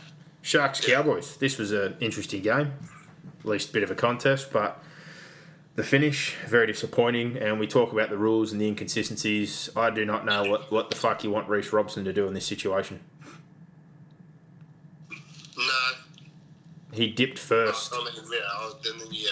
Just, how long's a piece of string? Oh no, but they're talking about go low. Well, he went to go low first, and then Tolman decided to duck his head, so it was an accident. And then he got sin binned, and at the pinnacle of a game where I'm not saying they win, but all the wind went out of the sails right then and there. We were looking at a good finish, and then he got sent to the sin bin. Like, if, if that's not the definition of an accident, much like the Taukei'aho one with the slip in the rain and his arms tucked to the side. Honestly, if, if we can't figure out the difference after a couple of weeks and tell the difference between an accident and something that's intentional or on it, it, it's it's clear as day that Robson's dipped first to make a low tackle and Tolman's followed him down. Yeah. I don't know what we want out of that situation, but um, for the Cowboys, it's a bad trend of them getting behind and then trying to find their way back into games. They need to stop that. Um, obviously, that edge has got to tighten up. The new edge with Dearden, etc., and that'll hopefully happen with more games together. The Sharks, couple of ugly wins, but you know, after things sort of got sorted out, Fitzgibbon operating in the background there, and a couple of guys being pushed down to cups and big names. Uh, they've at least found a bit of fight, so positive there if you're a Sharkies fan. Yeah, yeah. They um, what's that? How many's that in a row for Sharks? Four. Uh, I think it's four wins in a row. So yeah, they're on a bit of a roll. Hmm. Bit of dirt time of the year, like some cheap wins, but they needed to do it. Mm, fighting their way probably into the bottom half of the eight if they keep going. Yeah. So the one pointer over the Panthers, two pointer over the Cowboys. Um, prior to that, beat the Titans by 38. One pointer against the Dragons. So yeah, they had three tight wins before that they lost to South. So that is four in a row. There you go. So winning them ugly, but doesn't matter. Getting the job done. Panthers, Roosters. Pan- uh, the Roosters turned up in the conditions, played it well, made a good start, and got the 12 points. But again, I, I think Penrith was starting to turn the momentum, but all the wind went out of the sails once Taukei'aho got put in the bin, and Penrith took full advantage. They scored Yeah. Three times, and in the second half, it was an absolute clinic. I'm not saying the Roosters would have won, but I certainly think that period took any wind out of the sails, considering how undermanned they still are. And um, Penrith were at their dominant best. Cleary was put on an absolute masterclass. Uh, they did not care the fact it was wet. They kicked well, but they still tried to play their football. And Liam Martin certainly playing good football since he got back. Tyre crossed over a couple of times in the corners, and uh, overall, after losing two games and resting their Origin players, uh, they were back to business. Yeah, they um, the Roosters started really strongly, didn't they? They they really punched Penrith in the mouth, but uh, yeah, the the Panthers just steadied and away they went, didn't they? That was um, it was impressive. It's, it's always impressive to watch a team like Penrith get challenged by a good side like the Roosters and see how they respond. And they responded really well, so it's, it was a good sign. And I know they needed to. Um, they needed a win, and they needed to get back, um, I guess, into the, into that winning way. So, yeah, it's, it's all positive for the for the pennies. It was good, good to be out there as well and watch a game. And it was raining and a bit miserable, and I was still a bit crook, but um, we braved the weather, and uh, yeah, it was good, good night. Massive crowd there, and yeah, it was just good. I like watching a bit of wet weather footy. Yeah, well, like I said, uh, that that moment was a bit disappointing, and both coaches said as much afterwards about the inconsistency of that rule, which we saw across the weekend. But um, at the end of the day, good football side. Uh, I think they would have found their way into the game anyway, but I just don't know if it would have blown out as much as it did without that sort of period, which really opened the gate for them when they kicked the door down and grabbed three tries. So um, disappointing, but full credit again to the Roosters, still fighting on despite the amount of troops they've got missing, and Penrith an important win the Warriors Knights game 10 6, the conditions were absolutely horrendous. Um, wind, rain, high speed, like yeah, the, the absolute nightmare if you're someone at the back. Walsh, like you said, when they were kicking in the wind to him, the way the ball was moving around, a lot of balls bounced, a lot of drop balls, lots of errors in general. Not a lot of flash football played. And at the end of the day, very important win for either of these teams to try and maintain touch with that logjam, and um, as was that Sharks one with the Cowboys to pull themselves into that logjam at the bottom end there. But Newcastle got the job done, and I think the big play of the game was the Brailey save on Walsh to stop him scoring that try because at the back end there. What a tackle, eh? Yeah, they score with three minutes to go, and uh, they get the job done, and obviously having Pearce back in, even in that weather, like just small stuff, controlling, kicking, giving a bit of direction, it made a big difference for the Knights. Yeah, the Knights were. Um, it was just an ugly ass game, man. Really, it wasn't like hard one to watch, but uh, yeah, got the job, got the job done. That's all that matters. It's not one, it's not one that you're going to frame and, and re-watch, but uh, yeah, it was it was good enough to win. And I guess for them, the important thing is hopefully this week off and the week after they get closer to seeing Ponga and a couple of other guys come back. I know Frizzell obviously was going to be six to eight weeks. We know that they've just lost best to that kind of period, so there's still a few guys that are further a distance away. But Pearce is a good start. Ponga would be the next step to add to that. Clifford looked like he gelled pretty well with Pearce and his kicking game that wind. He had a field day with some of those bombs he was putting up. So um, they're still in that mix. Like we said, it was an important win to get, but yeah, we'll, we'll see how they kick on from here. And for the Warriors, uh, just can't seem to get the same team on the field week in, week out don't know where they go from here. They've obviously trying to make some mid-season moves. They debuted the young nine that we talked about a few times, Tanya Otakolo. Thought he was solid, um, considering he had the whole year off last year with COVID. Played SG ball before that, but I think they just, given the circumstance they're under, they just keep doing what they're doing. Keep rolling kids through, keep building things up. They've re-signed a lot of guys recently. They're working their way through their roster. Um, guess that's all you can really do when you're under the circumstances they are. Yeah, exactly. Dragons Raiders 22 20. If you're a Raiders fan, this had to have been heartbreaking. Um, started so well, 12 zip, and it's the trend of the year, isn't it, for Canberra? Every time you think they're going to go on with a performance or look, look like they're going to produce the goods, they shoot themselves in the foot or the errors creep in and some defensive lapses. And at half time, they went in with the Dragons scoring one late and getting back into the lead. Got a try early second half, and I thought, okay, maybe they'll turn things around, and it turned out to be another second half loss where they get run down. And for the Dragons, uh, obviously copping a bit of criticism, lost to the Bulldogs, lost to the Tigers twice. A lot of people saying, well, if you can't win those games, you can't play finals football, but found a bit of spark in the second half. Ben Hunt had an impact on the game. Sloan on debut, uh, you know, not physically dominant from the back, but certainly did his job for an 18 year old kid. Had a nice moment there with the chip and chase, linking up with Norman, who threw a nice offload. And uh, they, just come home with a wet sail in the second half. A lot of confidence, a lot of uh, good efforts in terms of guys there, I guess. Leading from the front from their older crew, Hunt, Norman, Vaughan's impact off the bench and offload for a try. Those couple of guys sticking their hand up. And for Canberra, really, really tough situation now because if they could have strung that one back to back, with some of the games that we spoke about the other week that are coming up, probably put themselves in a position. But uh, with those ahead winning and kind of pushing that logjam further away, they're now in a position where they probably need to definitely get on a run if they're going to have any chance to play finals football. Yeah, yeah, agree. Getting further and further away. Yeah, it's going to have to be a hefty run. Yeah, it's get, getting further away, unfortunately, for the Raiders, and I, I just don't see where it turns around. I really don't, from what we've watched so far. And um, another second half, like we said, rundown where get a lead and just can't close out, which a few years ago it was shootouts and they couldn't defend. Couple of years prior, up you know, the last two years we've sort of associated that they could score points, but more importantly, the defensive attitude was awesome. But right now they're stuttering on both sides. They're not scoring yeah. as many points. They're very clunky in attack and defensively. They've lost a lot of that resilience they had. So, uh, multiple issues for the Canberra Raiders to address.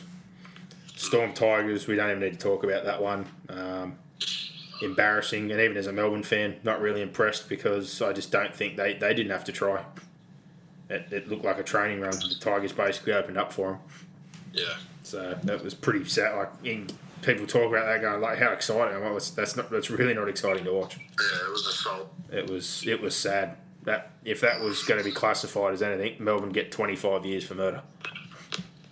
But let's not talk about that 20 game. years for bad taste.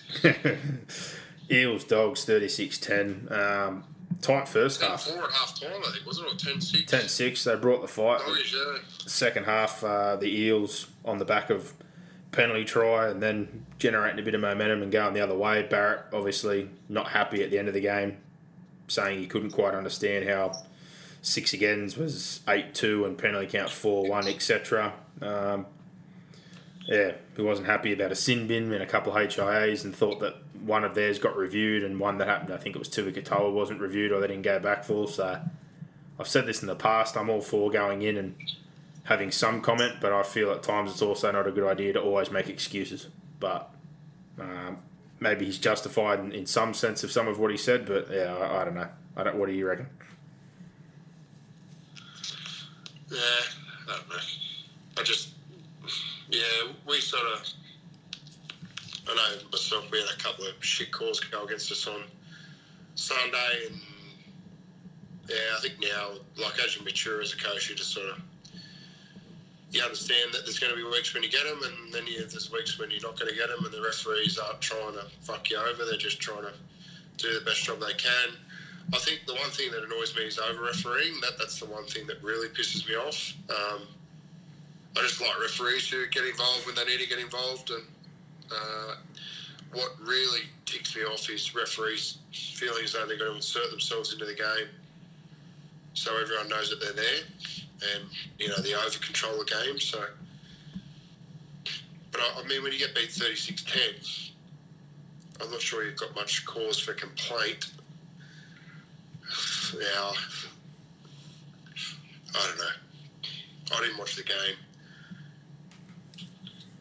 from that coach's lens, I guess, thinking, well, what's the difference between what they're doing and what the Eels are doing, what the Bulldogs are doing? It's yeah.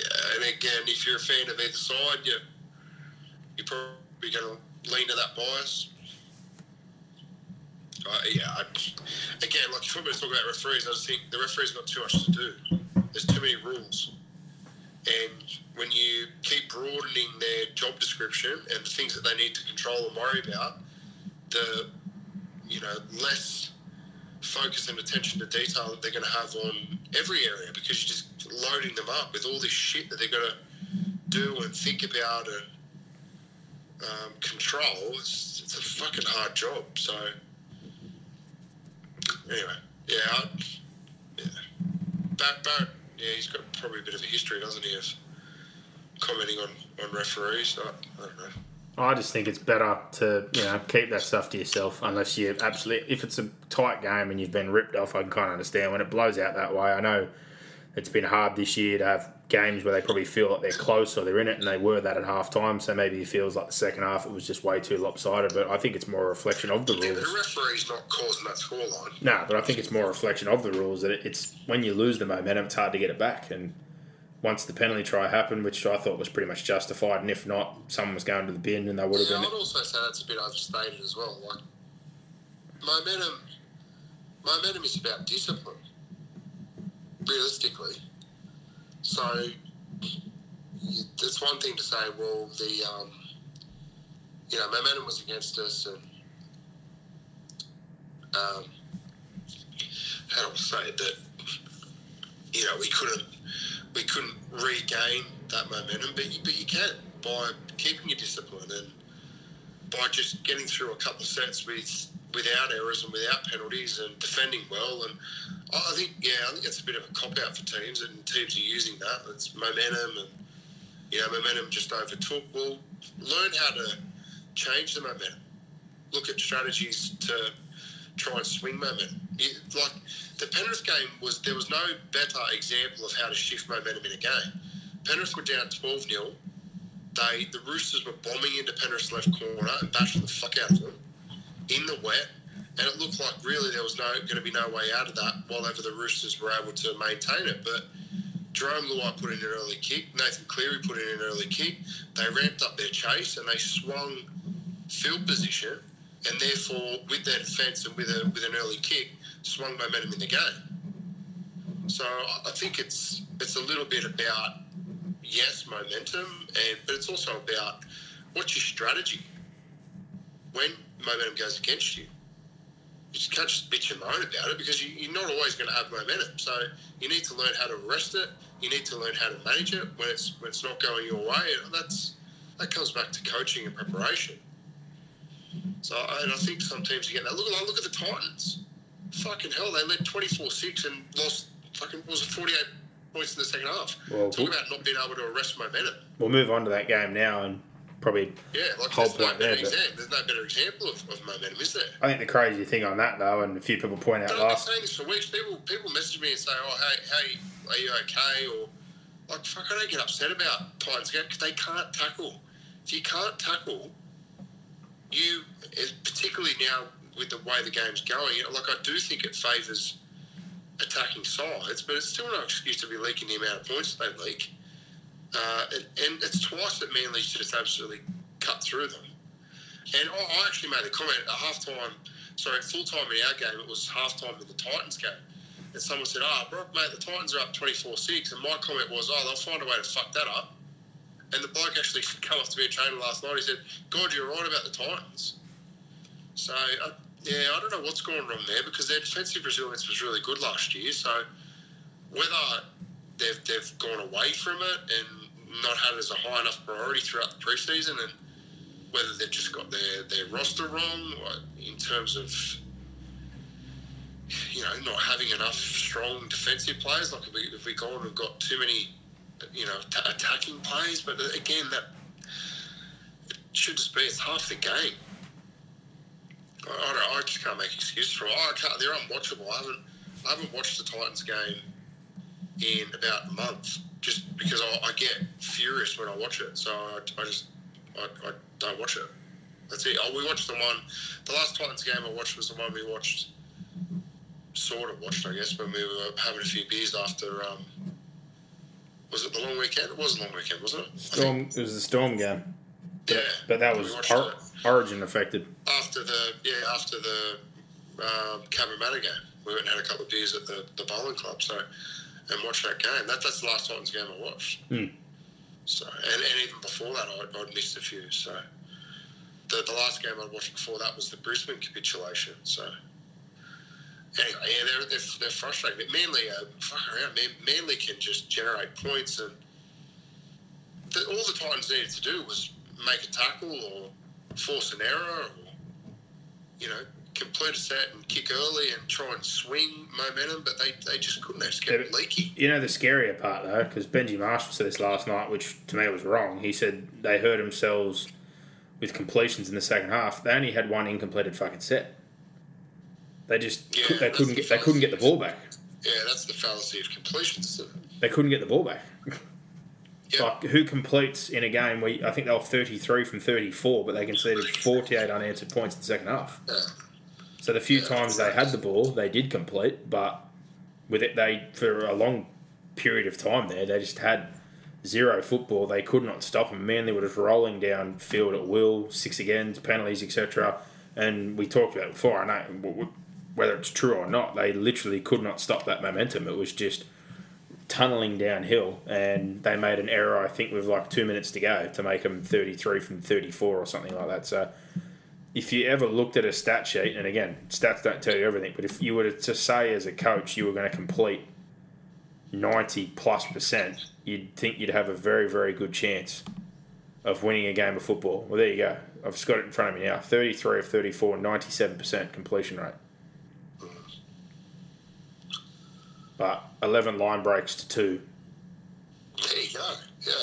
Is a I'd big issue. how many how many uh, inside shoulder one on one tackle misses. Oh, plenty. It'd be through the roof. Like that's what loses you games. And I think the other crazy thing, which speaks to how easily they scored, Manly in time of possession only had 22 minutes to the Titans 24. So they scored their points so quickly that even in a count of possession, I think total here, ball in play, looks like it was about 46, 47 minutes. The amount of time spent for kickoffs, scoring try, kicking goals, etc., has chewed into that to a point where the Titans still had more possession, despite con- conceding 56 points, Yeah, which is just crazy. craziness. Yeah, craziness. Almost made no sense when I looked at it afterwards. I was like, "Ah, that's, yeah. And probably summed up more than anything when you talk about poor defence or poor one on ones when Paseka basically ran through off the kickoff. Yeah, But Tom was absolutely next world again, and uh, as we've said a million times before, they- they've obviously turned things around. There's a lot of guys that were playing poorly uh, that have turned things around. Taupau start of the year, average. So did Paseka. Cherry Evans wasn't going that great. Even Foran Start to look healthy and a bit better. Harper made a difference. Saab again. Parker's playing better. Olakau'atu. Lawton since he's come over. Like Tom is definitely the focal point. He is what makes him tick. He gets everything going. He unlocks a lot of guys, but in particular on the forward pack, it took those guys to pull their finger out, which at the start of the year they were embarrassing, and right now they've got a good thing going. So, the interesting that I don't know if you saw it, Baz Rothfield had a story the other day saying they're having some issues behind closed doors, and again, you, you can't believe everything you read, but with a couple of the injuries they've had recently, there's uh, apparently a bit of a disagreement with some medical staff and others at the club, and some players unhappy. God knows, but um, in the handling of the, the Gold Coast, we're talking. no, we're talking about Manly Manly, yeah. Right. having some internal issues with the handling of uh, some injuries and a couple of guys being re-injured. Sironen was close to back, and then he got re-injured, and Schuster's injury happened at training, and Cust got hurt at training. So apparently, there's a bit of a loggerhead at the moment about how things get handled between high performance staff and some medical staff. need, mate. I've just got my finger to the pulse. I'm telling you, Kenty. That's what Baz said. Baz said, look, there's a bit of unrest there and it's threatening to bring things off the rail if it's not sorted out. There's a couple of names like your Schusters, Cast and Sironen that were close to playing, but there's been injuries happening at training and it needs to be sorted out.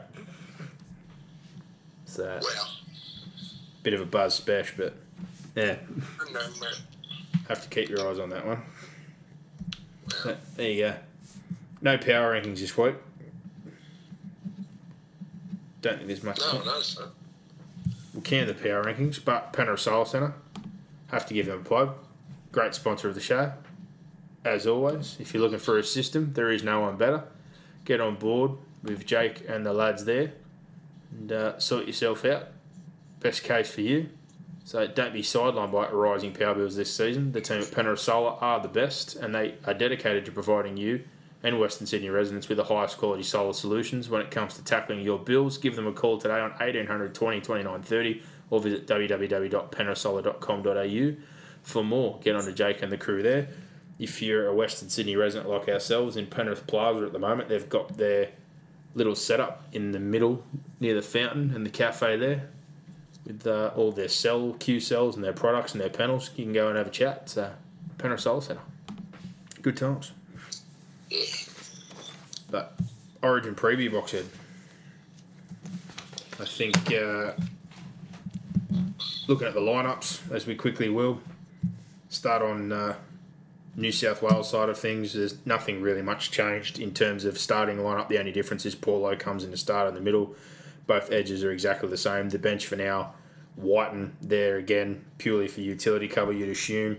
Crichton has been named Haas and Martin, so you'd assume, depending on what's happening there, that Martin or Crichton is either going to have to play some time in the middle and or they're going to push Murray or Sims in for one of those guys to get onto an edge. If not, there might be a late change for Finucane. I can't see Coruscant or Campbell Graham being pushed in. Uh, Finucane's the only one sort of outside that. On the Queensland side of things, Holmes is pushed now to the right ring with Gagai on that right edge, Felice and DCE. The middle, you see Papalii come back in with McCullough to partner up with Welch, who's back from injury, and Tino, much stronger there. And the left edge is Munster with now Arrow as his back rower, Capewell and Feldt. Again, feeling that Arrow's probably going to be helping out a bit more defensively. And the bench, Ben Hunt as the utility to cover halves hooker, Mo Fotuaika, their best in game one, Francis Molo on debut, and David Fifita back to the bench. Interested to see how they use him, whether they push Arrow in, try to get him out there when that edge is maybe a little fatigued. I, I don't know. And the 18th and 19th, Hess and Mulitalo. Can't see either of those guys coming in. Two debutants, five changes, and obviously the guys out Su'A, Offahengawi, Xavier Coates, Harry Grant, a big out, and AJ Brimson. for New South Wales, I don't think it's rocket science. They've got 16 of the 17 that played in game one there. It's it's rinse and repeat. Um, I looked at the weather. Apparently, there's going to be rain the day before, 10 to, 5 to 10 mil. Suncorp's pretty good in terms of drainage and being a good surface. So hopefully, it clears up and, and is a fast track and good football conditions for us again on the weekend. Because if it is cut up and sloppy, that probably does suit Queensland a bit more. But I just think there's nothing really crazy that has to change. They need to get through the cycle like they did at the start of the game for that first 15 or so minutes, and they won that in game one because they were so good out of the back end. They were so good with their middles.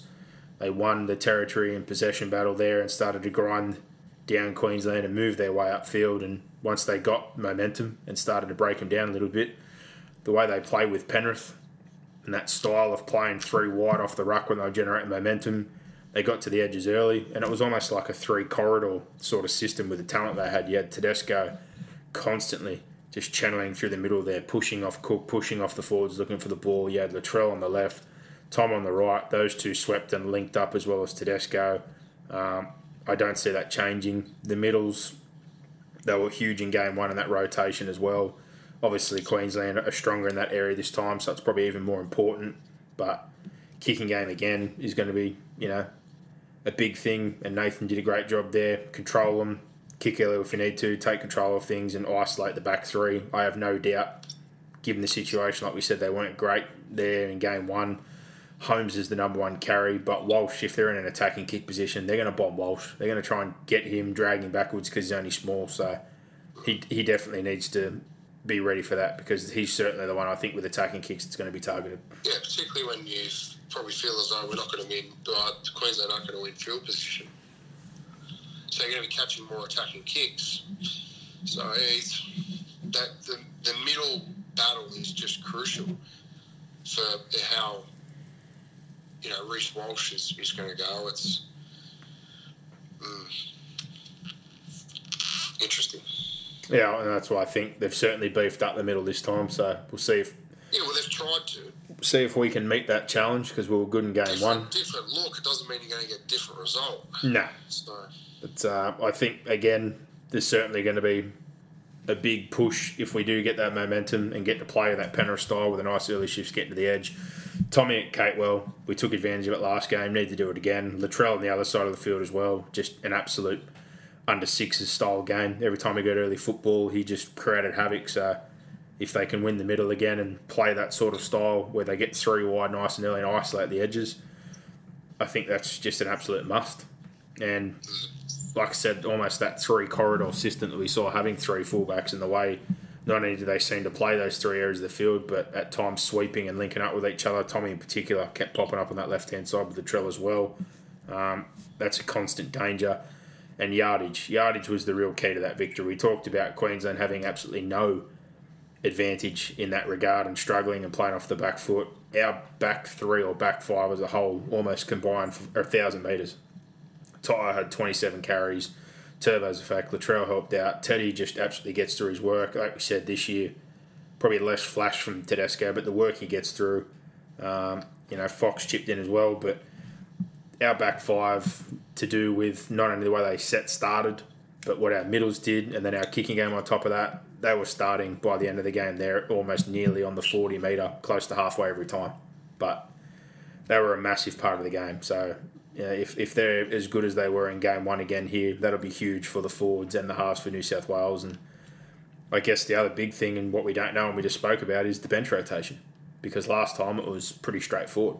Yeo played 80. Our two middles started off excellent. It elevated again once Paulo and Haas came on, but this time, obviously, Saifiti and Paulo are starting. Um, and we've got Haas there now, so do we roll in Martin? Do they roll in Angus? Do they push Murray in? Oh, like I'm assuming they won't have a fresh person going to the middle. So out, out of Martin or Angus, I think they're probably more likely to play Martin in a middle sort of role if they're going to do that. But um, unless Finucane's a late change, I'm just interested to see how he rolls that middle and then how he gets either Angus or Martin, like I said, onto an edge. yeah, that's yeah. I, again, I'd, I'd just be playing one or the other and not trying to muck around with it too much. Hmm. But because, bit like we said, if you've got Murray and Sims who have played on the edges there and they've already got combinations defensively and offensively with their halves and what we got from game one, I don't think you want to tinker too much with that. no, I don't think you want to be going, you go to a middle, we put a guy who hasn't been in camp on an edge and vice versa. Like, you know, it, they need to make a call before the game. So if there's a late change before kickoff, fine. But if that's Finucane or one of those guys swapping with Crichton to go in the middle, etc., and they play either Sims off the middle, off the bench, or Murray off the bench, like something like that, I don't know. But um, unless Finucane's rolling in for one of those guys on the bench, or Angus is starting for one of those back rows, in particular on Murray or something like that, even though he plays the opposite edge. I I just don't see if you'd want to be messing with your edges after the result in game one. No, I agree. So, don't have much more for the New South Wales side of things. You got anything? No, I sort of. I articulated what I thought probably earlier in the in the show, so hmm. no point to, to go over it. Yeah, it's just really a, a watch and see it. It's a pretty easy game to preview because you know if I mean if New South Wales continue on, it's it's going to be more of the same, and we're probably previewing how Queensland can compete, I guess, and, and potentially win the game. I, you know, you can't understate the importance of Suncorp, the influence that that's going to have on the referee. I think we're not going to get any favours. We're obviously going to have Queensland come out and go really hard. Uh, Paul Green said at their bonding session made them review video, and um, so that would have stung. Just having to carry around that result for two weeks, mm, two and a bit weeks, is going to be difficult. So, yeah, I think all that in itself is going to mean it will be probably a closer game. But whether that's going to be enough for them to win the game, you know, be remains to be seen, doesn't it? Most definitely. But as we have a look at them, um, I think Harry Grant, like Harry Grant, being out for me, I, I can't get away from that. I think that's been really undersold. I, I can't. Just he's he's going to have um, he's going to be a huge hole, and just if you want to win the middle of the field, which I think we can both agree is going to be vital. You've got to be able to put holes in New South Wales through the middle, and I just don't see how they're going to do that through McCullough and Benny Hunt. I think more so with Hunt, they'll get some spark in Yeah, terms well, of run. And, but Harry, in that first 15 to 20, when it was a cycle game and they got any sort of glance in the first game, he was out every single time. He looked sharp Yeah. when they were in that cycle, but obviously for the rest of the game, he was held out because New South Wales was so dominant. But I'm with you. He would have made a difference, in particular, the way they've strengthened the middle. And looking at Queensland now, that's the first thing I've got written here. It's a better middle with Papalii there, with Welch. McCullough helps defensively, but those two back, especially as long as Welch stays on the field with Tino, I think brings a huge impact and is a very big importance that they start well with Welch, Papalii, Tino, try and get some second phase, try and break things down so they can get to the edges and get Walsh involved in the game. Because, like we said, McCullough's not going to bring a whole lot in terms of getting out, getting downfield, pushing into space, ball playing, creating. But off the back of those guys, obviously they're going to look for momentum to get to their edges nice and quick and try and find DC and Munster and try and get Walsh linking up with those guys to play some football if they can create some momentum. But biggest key for me is back three because I think there's already extra pressure on that forward pack. Loading up the bench, loading up the way they have. I'm assuming they're thinking they're going to have to do a hell of a job with their rotation and their starters to make sure they're in the contest the whole way. But at the same time, it's still a very, very big ask if you get nothing out of your back three. So at least if their forwards can put them on the, the front foot, maybe it puts them in a better field position. Less attacking kicks coming their way, but um, after the way things went in game one, if they get a lot of attacking kicks and you're going to play off the back of Feldt, Holmes, and Walsh in particular, I think in attack they're definitely going to target Walsh. He's only a smaller fella. Um, he's proved he will definitely compete for everything, but they can pick him up, they can drag him back, they can dominate him play one. If not, they'll look for the strongest carry, which is Holmes. Same deal. If they want to work him out of a corner, they'll bomb him. They'll get him flat footed. They'll manhandle him. And then the next carries are going to be either one of those guys, Feldt and Walsh. They're going to need help from Capewell and Gagai in particular, who's usually very good in this area. Their whole back five needs to be much better this game. That's that's a big key area for them to have a chance in this game. Yeah, agree. defensively, arrow to that edge again. I'm assuming is to help out with the Tom situation. He's a guy that certainly works hard when he's in the middle. Um, he's not as mobile as such as a David Fifita, and he's definitely not going to be as big an offensive weapon there. But I'm assuming it's for that reason. And then to bring Fifita in the mix, whether it is as a middle or an edge and pushing back, I don't know. But they've clearly seen something there that they want to work on. He's, definitely a guy who gives good inside pressure, gets the halves, hunts after a tackle, like gets off his man and goes over. So I'm assuming that's purely to try and tie up the Tom situation a little bit and help out Capewell. But for how long can you do that? Like if you're basing your whole game plan off to try and patch up some gaps there, like at some stage, if it's not him, if it's not Latrell, if it's not Tedesco, like you're not going to be able to hide that all game. But Agree, yeah. um, and on top of that, like people were talking about today about Fifita and being a one trick pony, like he'll add more skills to his game over time for the back row. But what's his best position? It's pretty straightforward. He's an edge back row. yeah. He's a freak. He's a powerful freak. He's fast. He's got a great impact. Sure, like we said, he probably doesn't have the full array of skill set yet in terms of line running and many intricacies. But what's the basis of his game? Well, the basis of his game is you get him early football, you get him at small halves, and he creates havoc and gets three or four blokes on him, which then generates quick play the balls for you to play off the back of. So, for the little bit of work that you're trying to compensate again, we talk about on the defensive side of things, Arrow's not going to do that in attack.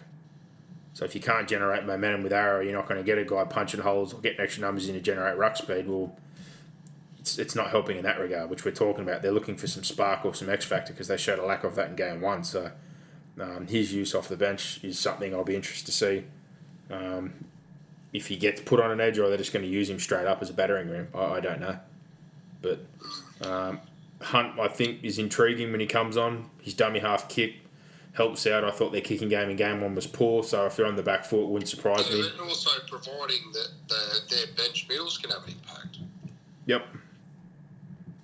You've got to think about who's going to be playing. So, hmm. Like I said, I've got concerns over whether they can have an impact.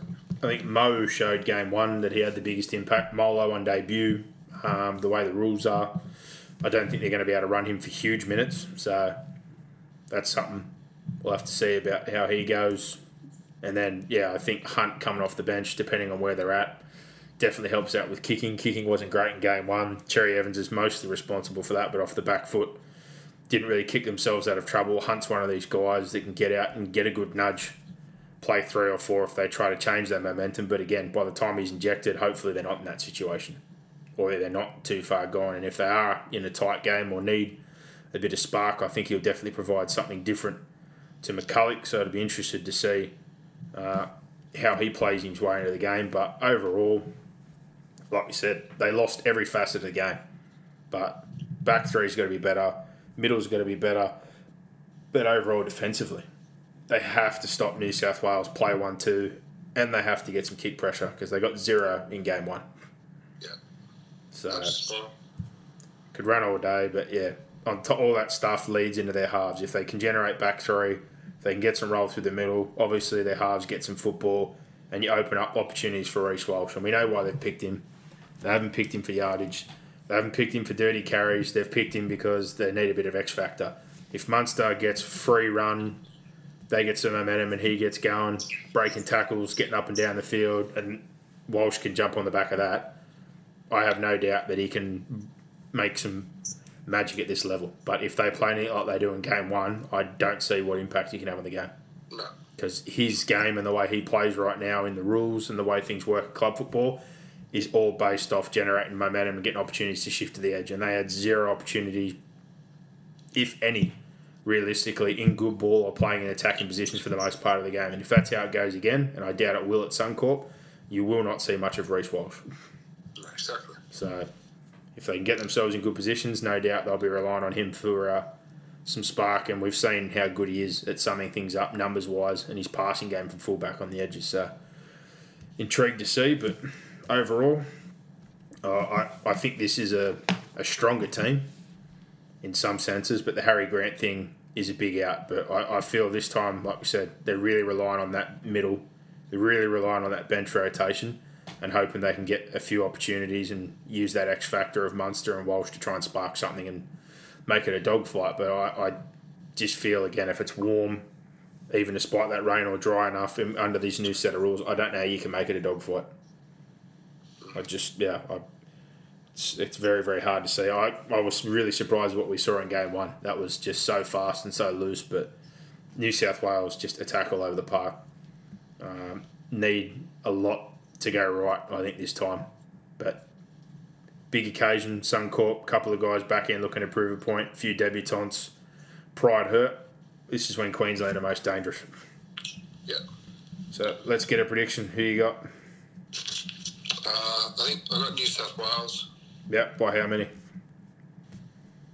Uh, I think they'll win 1 to 12. All right, well, I'm going to say New South Wales by 10. Yeah, put me down for 12. I'll go 12 on the dot. All right, and what about a, a first try scorer? Shit bet. I hate first try scorer bets. Um,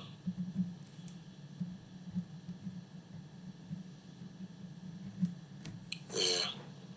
I'll go, um, I'll go Jarome Luai. Luai. That'll be a bit of value, I reckon. I'm going to go Turbo. Just if uh, they get an early opportunity to get straight back at Capewell on that edge and arrow, I think if they test that out early, they might find a bit of love and a man of the match for game two. Cleary. Yeah, well, I've got the same. I think uh, this time around there'll be more fight, like I said, from Queensland. So his kicking game and uh, influence will be even more important because I don't know if it'll be as loose. And uh, the odds with that one after those predictions with Blue Bet, there's no one better to bet with than a true blue bookie. Jump on www.bluebet.com.au or download the app today. They have the odds currently as Queensland $4.20 outsiders, $1.23 for New South Wales. The line is now out to 14.5. So Wow. big line for Origin. Queensland 1 to 12 is 525. New South Wales 1 to 12 370. 13 plus Queensland 13 plus uh sorry $13 and New South Wales 13 plus is $1.72. Yeah. First try. No surprise the wingers $7 a piece of Toto and Carr. Addo Carr. Trbojevic is 8. Uh, and who do you say? Luai. Luai, you get 21. Bit of value for the punters. Valentine Holmes, I think, has scored the first try multiple times when they play at Suncorp. He's back on the wing, twelve dollars, so there's a bit of value there. Yeah, it's a good bet. I looked at that today and thought he's had a, a habit of scoring first try. Man of the match, favourite, we're both on him. Nathan Cleary, four dollars twenty-five. Tom not far behind at six fifty. Teddy seven fifty. Latrell was very good in game one. He's at twelve dollars. So if you think he can back that up, Queensland, no surprise, best odds. Cameron Munster, if he has a blinder up there like he has in the past, fifteen dollars. So if you think he can bounce back, Cherry Evans is the next at 19, and uh, they're few and far between. They're very far back in the odds here. Walsh at 26, and not much after that, mostly off in the 40s. So, uh, some big odds there, and the bookies look like they're not giving Queensland much of a chance, which is always a scary thing. But in all honesty, uh, pretty confident, I must admit. Yeah, me too. Most years I don't feel this way, but after game one, and even with the changes and coming in with minimal change on the New South Wales side of things, fifty to six is not a fluke. I don't think it. I don't think it ends up that way again, in particular. But um, I think there's a fair gulf this year. And It Har- does, it does, it does look that way, doesn't it? and I think even with the Capewell situation, like last year up against Gutherson was one thing, but to risk that again against Tom in particular, um, I know again their options aren't the greatest, but yeah, uh, like I, I struggled when they, they talked about other options like running a a Chambers after all the time out and then only been back for a few weeks. Like I, I don't agree with that. That was one thing that was floated, but yeah, they really are light on for options and missing a Harry Grant and Reed Mahoney obviously getting injured on top of that before the that game and McCullough now realistically at the start of the year pushed out of the Broncos goes to the Dragons he's doing a solid job there but again um, you know sort of a, a third string or even a fourth string really I, I think they'd probably get more out of Ben Hunt in terms of what you're looking for in attack for this arena to try and compete with New South Wales so just feeling that, that there's a lot of expectation on a few guys there to pick up the pace and an 18 year old kid, etc. Um, yeah, I, I just don't know if it's going to be the year for Queensland this year. No, doesn't look that way. But for a game three, uh, to be honest, I'd rather watch a decider than a dead rubber. But at the same time, as a New South Welshman, I would not be complaining if we had a chance to win a series 3 0. Yeah, it's hard one, isn't it? From, from an entertainment I, perspective. I love a decider. I, I love a decider. But after the 10 years we suffered, I don't think I'd complain. No. No. So there you go. For all the Queensland fans out there, fingers crossed if they can turn this around. Lots of change. No. Not fingers crossed. Nothing. No, yeah, no. Lots of change. Couple of guys back in the mix. See if McCullough, Papalii, Welch after that head knock can help out in the middles. See if Munster can bounce back and have a big game.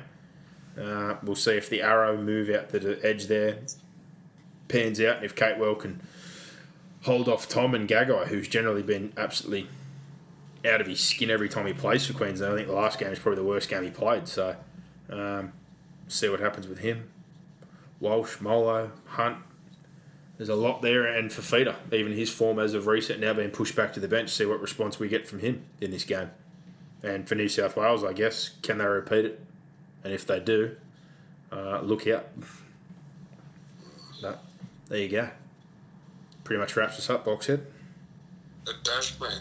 So next week is back to they're not doing what they did last time, did they? I think last round they didn't start until Friday. But this week coming, I think, I think it's Thursday and it's Rooster Storm. It's stupid. yeah, well, stupid for us this year, not so much the Roosters. Oh, well, they've got two in, I guess. Game one, they only had Yeah, Tedesco. got a But shitload of players out. yeah, I know. And But, nah, we've we, we're, we've got a few out after what happened last week, and now we've got five or six in this game. So yeah, you're on top of the comp. Don't fucking complain. no, I'm not going to complain, but could fucking It's just a dumb time to have that game, man. Fuck. Like, Surely, when you do the draw and you know that's the week after Origin, they're probably the worst two teams to put on the Thursday night. Yeah, well, you would think so. Not not for TV ratings, but for common sense of clubs that have a generally big mm. representation. It's not really a great idea. But you know, what do you do? It's just, yeah, yeah. So, Not much you can do, mate. You just gotta get on with it. with that being the case, I guess we could probably record Monday or Tuesday as normal, and we do a review and then a pre a tips. normal. Yeah, cool. because we won't have all the match reviews, so it'll be shorter anyway, mate. But we'd at least have lineups. But Yeah. it'll be interesting to see who backs up. It will be, mate. But there you go. You've got our predictions. We've had a, a bit of a rant about the Broncos, the Tigers, and a few other bits and bobs. And uh, again, apologies for the delay, but it's been uh, been an interesting week, hasn't it, Boxhead? You've been crook for a few weeks, and then you dropped me to the hospital the other night, so Yeah. it's been a good time. It has been But we're still here and we're still trying to deliver. Just for the team. For the team, good player. I'll tell you what I did today. I um, I, I found I've been looking for one for ages. You know, I've been I've been searching and searching and searching for an old school Gold Coast Chargers jersey, and today I finally got my hands on one Excellent. in an XL, and it's a brand new. I'm going to post it up on the page. It's a fucking belter. So me and um, Timmy Witt have got a little bit of a fascination with old jerseys and collections and trying to get just random old jerseys. So he's um he's actually on the lookout for the. You remember the Penrith tile like white jersey? No, I reckon it was their 1995 away jersey. Uh, not really. Nah, okay, yeah.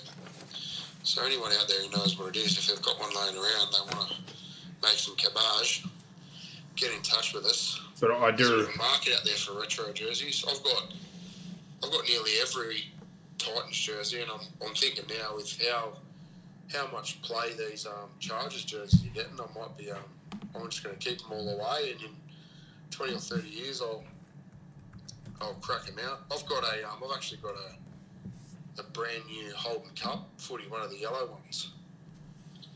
So, I've got an old Holden Cup footy from when I. yeah, I no, mine's a Grand Buey, mate, still in the plastic. mine was dead that I flogged when I left Canberra. So Yeah, But I took one with me because I love those foot those balls. They were cool. Yeah, no, I bought, I bought one that, you know, when they were the in thing, like I love that yellow footy and I never cracked it out. So that's that's looking like a smart call as well. Mm. 20 or 30 years, that'd be worth a, worth a, a little bit. There won't be many of them floating around. So But I also enjoy. Is it got mother? love, Is mother? we all love that stuff, hey? Like the old retro footy stuff, the footy cards and just collector's items and Is mother the sponsor on the football still? uh, I don't know. I don't know. Because funny story. have to crack it out. They were the sponsor the first year or two, and they used to leave it in the dressing room, which is probably the worst thing to drink before a game. Oh yeah. But funnily enough, they'd supply it, and I was like, wow, Oh, bit of mother. don't know if I should be ripping into this and get calf cramp 10 minutes into a game. No, you shouldn't be. But- That's right. It was a good footy, I'll give it that. But I can't, I can't find like one of those Penrith jerseys anywhere. Well, Timmy sent me what you were talking about with the retro page with the old yellow Melbourne jersey that Oh, it's the best. has basically never been seen again. And then there was a, a I'll lot. tell you which one. I'll tell you what jersey I love is the inaugural Warriors jersey and the inaugural Cowboys jersey. I So remember. the inaugural Warriors Warriors jersey is like the blue, blue, green, red, and white V. I reckon it's a grey of jersey, and the Cowboys one is the old striped, like maroon, grey, white stripe with Forex in the, as a sponsor. It's an absolute belter. Well, Melbourne almost every year have a vote for the retro jersey. And I swear to God, every time the yellow one's been an option, I voted for it. And uh, obviously, no one else likes it because it never gets voted for.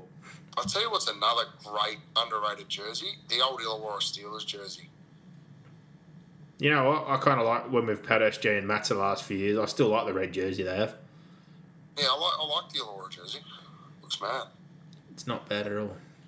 It's not bad for the team. But the other Melbourne one, and I think Timmy sent this one to me when you were talking about the retro thing. There was a, the one that was like almost all the lighter purple colour, but it had silver thunderbolts all over it. Yeah. And same deal. It's never been voted in for the retro jersey. Everyone always picks one of the early 2000s ones, which I'm not really a big fan of. There's the old Broncos diamond jersey. Remember that one? Which one? The Broncos 1995 retro. The the tile. The, sorry, the diamond jersey. Yeah, I remember that one. Very similar to the um, to the Panthers one. I'm going to send you a photo of the Panthers one now. It's outstanding. If it's like that one, I- now I know kind of what you're talking about, but I don't think I ever saw the Penrith version. There you go. Beep, beep. Oh, yeah, I know the one you're talking about. Yeah. And it's, oh, sponsored by Prospect Electricity. Prospect Electricity, mate. That's who I, that's who I work for. We'll see if they've got one stowed away in an office somewhere. Mate, one of the old blokes probably does. Well, there you go. They wouldn't have one anymore. Prospect We're was looking, what, we're looking for a small. Prospect was the original name of it. It was Sutton County Council, then it was Prospect, then it was Integral. It, it changed names multiple times. But I'd love to get. I'd love to see Timmy floating around Bluebet Stadium in one of them. He'd love it. I'm sure somebody out there knows of it. Yeah. Ask the retro jersey guy. He surely might be able to put a plug out Yeah. there. He's a bit of a peanut, that bloke. Wow. Anyway. Snap. anyway, there it is, mate. Giving it to me. Yeah. Yeah, mate. Oh, well, there you go. Yeah, a bit of bit of uh, old school Jersey chat. So I, I yeah, I might even start a post on the uh, discussion group. I want to see your dirtiest, best old retro jersey. Yeah, or just- retro- just ask people- Retro jersey. It's got to be. Has it got to be cotton? It can't be fucking retro. Oh, unless it's a Super League jersey. It can't be a Cinto. I don't Well, reckon. mate, I don't. I don't think Melbourne Melbourne wasn't in late uh, early enough to have a cotton jersey. Yeah, when were they? Ninety eight. '98, and it wasn't cotton. I reckon some of them were still cotton. Then Penrith was still cotton until. Penrith were rocking cotton in 2000 when MG was still finishing up. I reckon 05 would have been their first year in Cinto. They had the all black jersey. O- 04, they definitely had the all black, the same as 03. Panthers 2005. Was that an ISC or a, cla- a classic? Classic were the originals. yeah, 2005 was the first year they went to synthetic, or what do you call it? A, um, I don't even know what you call that material. Yeah. Polyester, isn't it? Yeah, whatever it is. It's not fucking cotton anyway. You can put one in the discussion group and just ask people what's their favourite retro jersey. Let, let's see what people have got. No, I wanna, I'm not your favourite. I want to see one you've got. No, well, even if you got one, but if you got a favourite, if You've got to if you got one, currency to jump in on the conversation. something. Yeah, all good. Anyway, But there you go. Like we said, interesting week. Bit of ill health, but we're still here. Fingers crossed yeah, moving well, forward. gone from having the Brad Drew into a sinus infection. So, Mate, you've been a mess for a month. yeah, I don't know. Just, And I've been good, and then I ended up in hospital, so we're on fire. yeah. Life's just kicking my ass a little bit, man. Bit of bad juju, but we're still kicking, so it's all good. Too much running, I reckon. I was fucking doing heaps of running at one point there. It might have run me down a bit. I don't know. Mi- Mine's certainly not from running, I'll give you the tip. Uh, well, and then I was, yeah, probably drinking a few too many beers over the weekend. Excellent. For me, like, no, I'm not saying I'm, I was uh, binge drinker or anything, but yeah, there was a couple of weekends there where I had, you know, six beers on a, on a Saturday and Sunday night. Might Strap it on. down a bit, I don't know. Don't know, mate. That and you work with a thousand kids, uh, it's pretty easy to get the flu. Plus footy and players and, yeah, I guess everyone's sort of... Plus, got kids. The two kids are at daycare, and bloody man, you walk into those fucking rooms and there's just kids with snot everywhere. Excellent. this is outstanding. Whereas my day is based around only a handful of people, and I don't have to have anywhere near as much interaction. Yeah, yeah, you're um, you're in a good spot. Which is why, like I said the other day, when I called you to drop me to the hospital, I had no idea what the fuck was going on Yeah, because it came out of absolutely nowhere. Whereas you, like you said, you're interacting with hundreds of different people every single day. Mm. You can at least put. yeah. This is sick sickest I reckon I've ever been for like a month in a row. I usually never get cooked. You just build up an immunity because you're around it all the time. But mm. if I if I get sick, it's usually a doozy, and this one's just been a, yeah, it's been a corker. So play on. Well, like I said, fingers crossed, everybody out there, that you're in good health and this fucking outbreak gets contained. Yeah, that's interesting as well. Hey, Sure little is. outbreak, Little outbreak. Yeah, the mail. I said that earlier. The mail is that it's it's going to get worse before it gets better. That's the mail I've got, but Yeah, well, hopefully they get. hopefully not. get on top of Hopefully it. Yeah, hopefully it goes away and we can continue doing good things in New South Wales. But anyway, we'll Oh. see. Yeah, I'm all for. did you know? Interesting fact before we go. Did you know that NRL 360 actually started at the exact same time as we started um, our show? I had no idea because I didn't watch it at the start. Yeah. It started in 2013. They started with the peptides darkest day in sport, and I reckon that might have been our first or second episode. Yeah, I think that was like our second or third.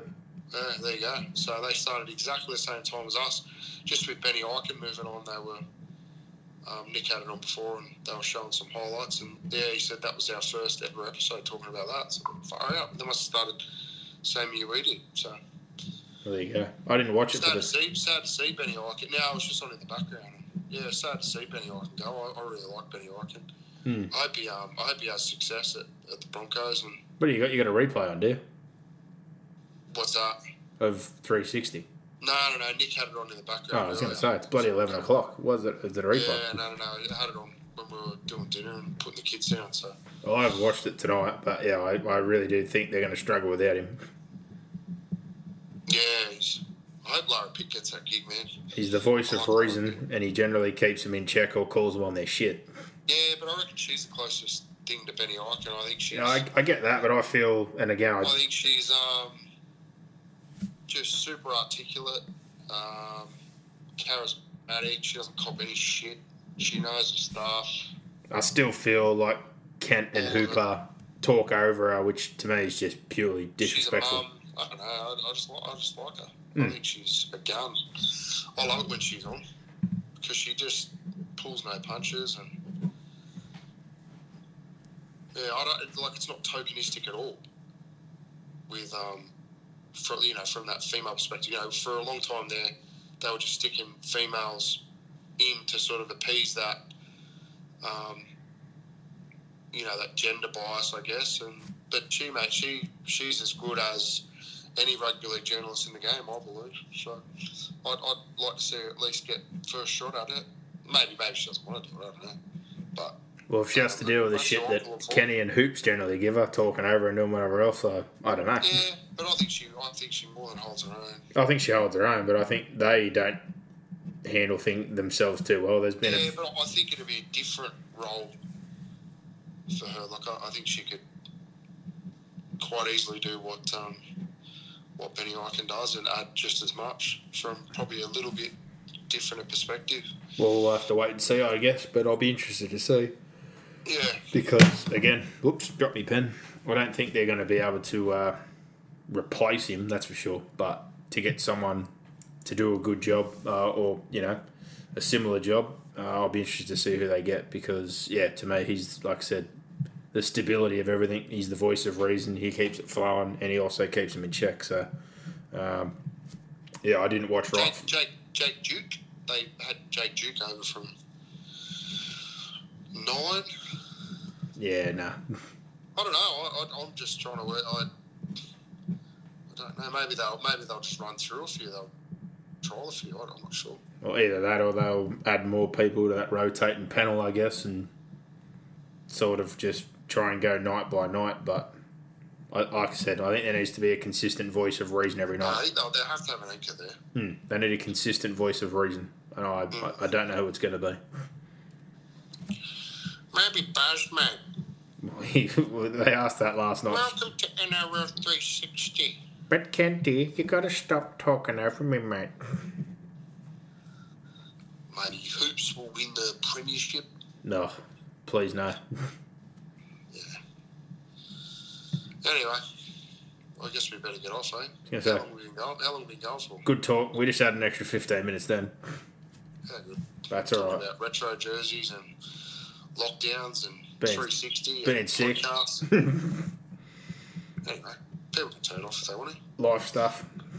We won't be offended because I won't fucking know. Memories. Yeah. All right. Well, there you go. We've wrapped it all up. Big thanks to Penrith Solar Centre. Make sure if you're going to get on board with the system, there is no one better. And if you're going to have a punt, do it with bluebet.com.au or download the app today for Bluebet Origin preview and had a look at uh, obviously the round that's gone, even though it's a few days old, and some club issues. We'll be back next week with the review and have a look at the round ahead. I guess. Uh, what do you reckon? Do it on the Tuesday? Yeah, I don't know. See how, It'll, see how healthy we are. it'll be the Monday or the Tuesday. We'll see I'm, how um, I'm on holidays next week, so play on. Easy go. It'll make things a bit easier, yeah. No. One of those two nights, and uh, hopefully Origin's an absolute cracker on the weekend. Hope so. But for now, everybody, enjoy your week and enjoy your rugby league. Bring it on. Give us more. Give us more. Where are you going? Where? What, what, what, what, what's going on here? Is that it? Is that it?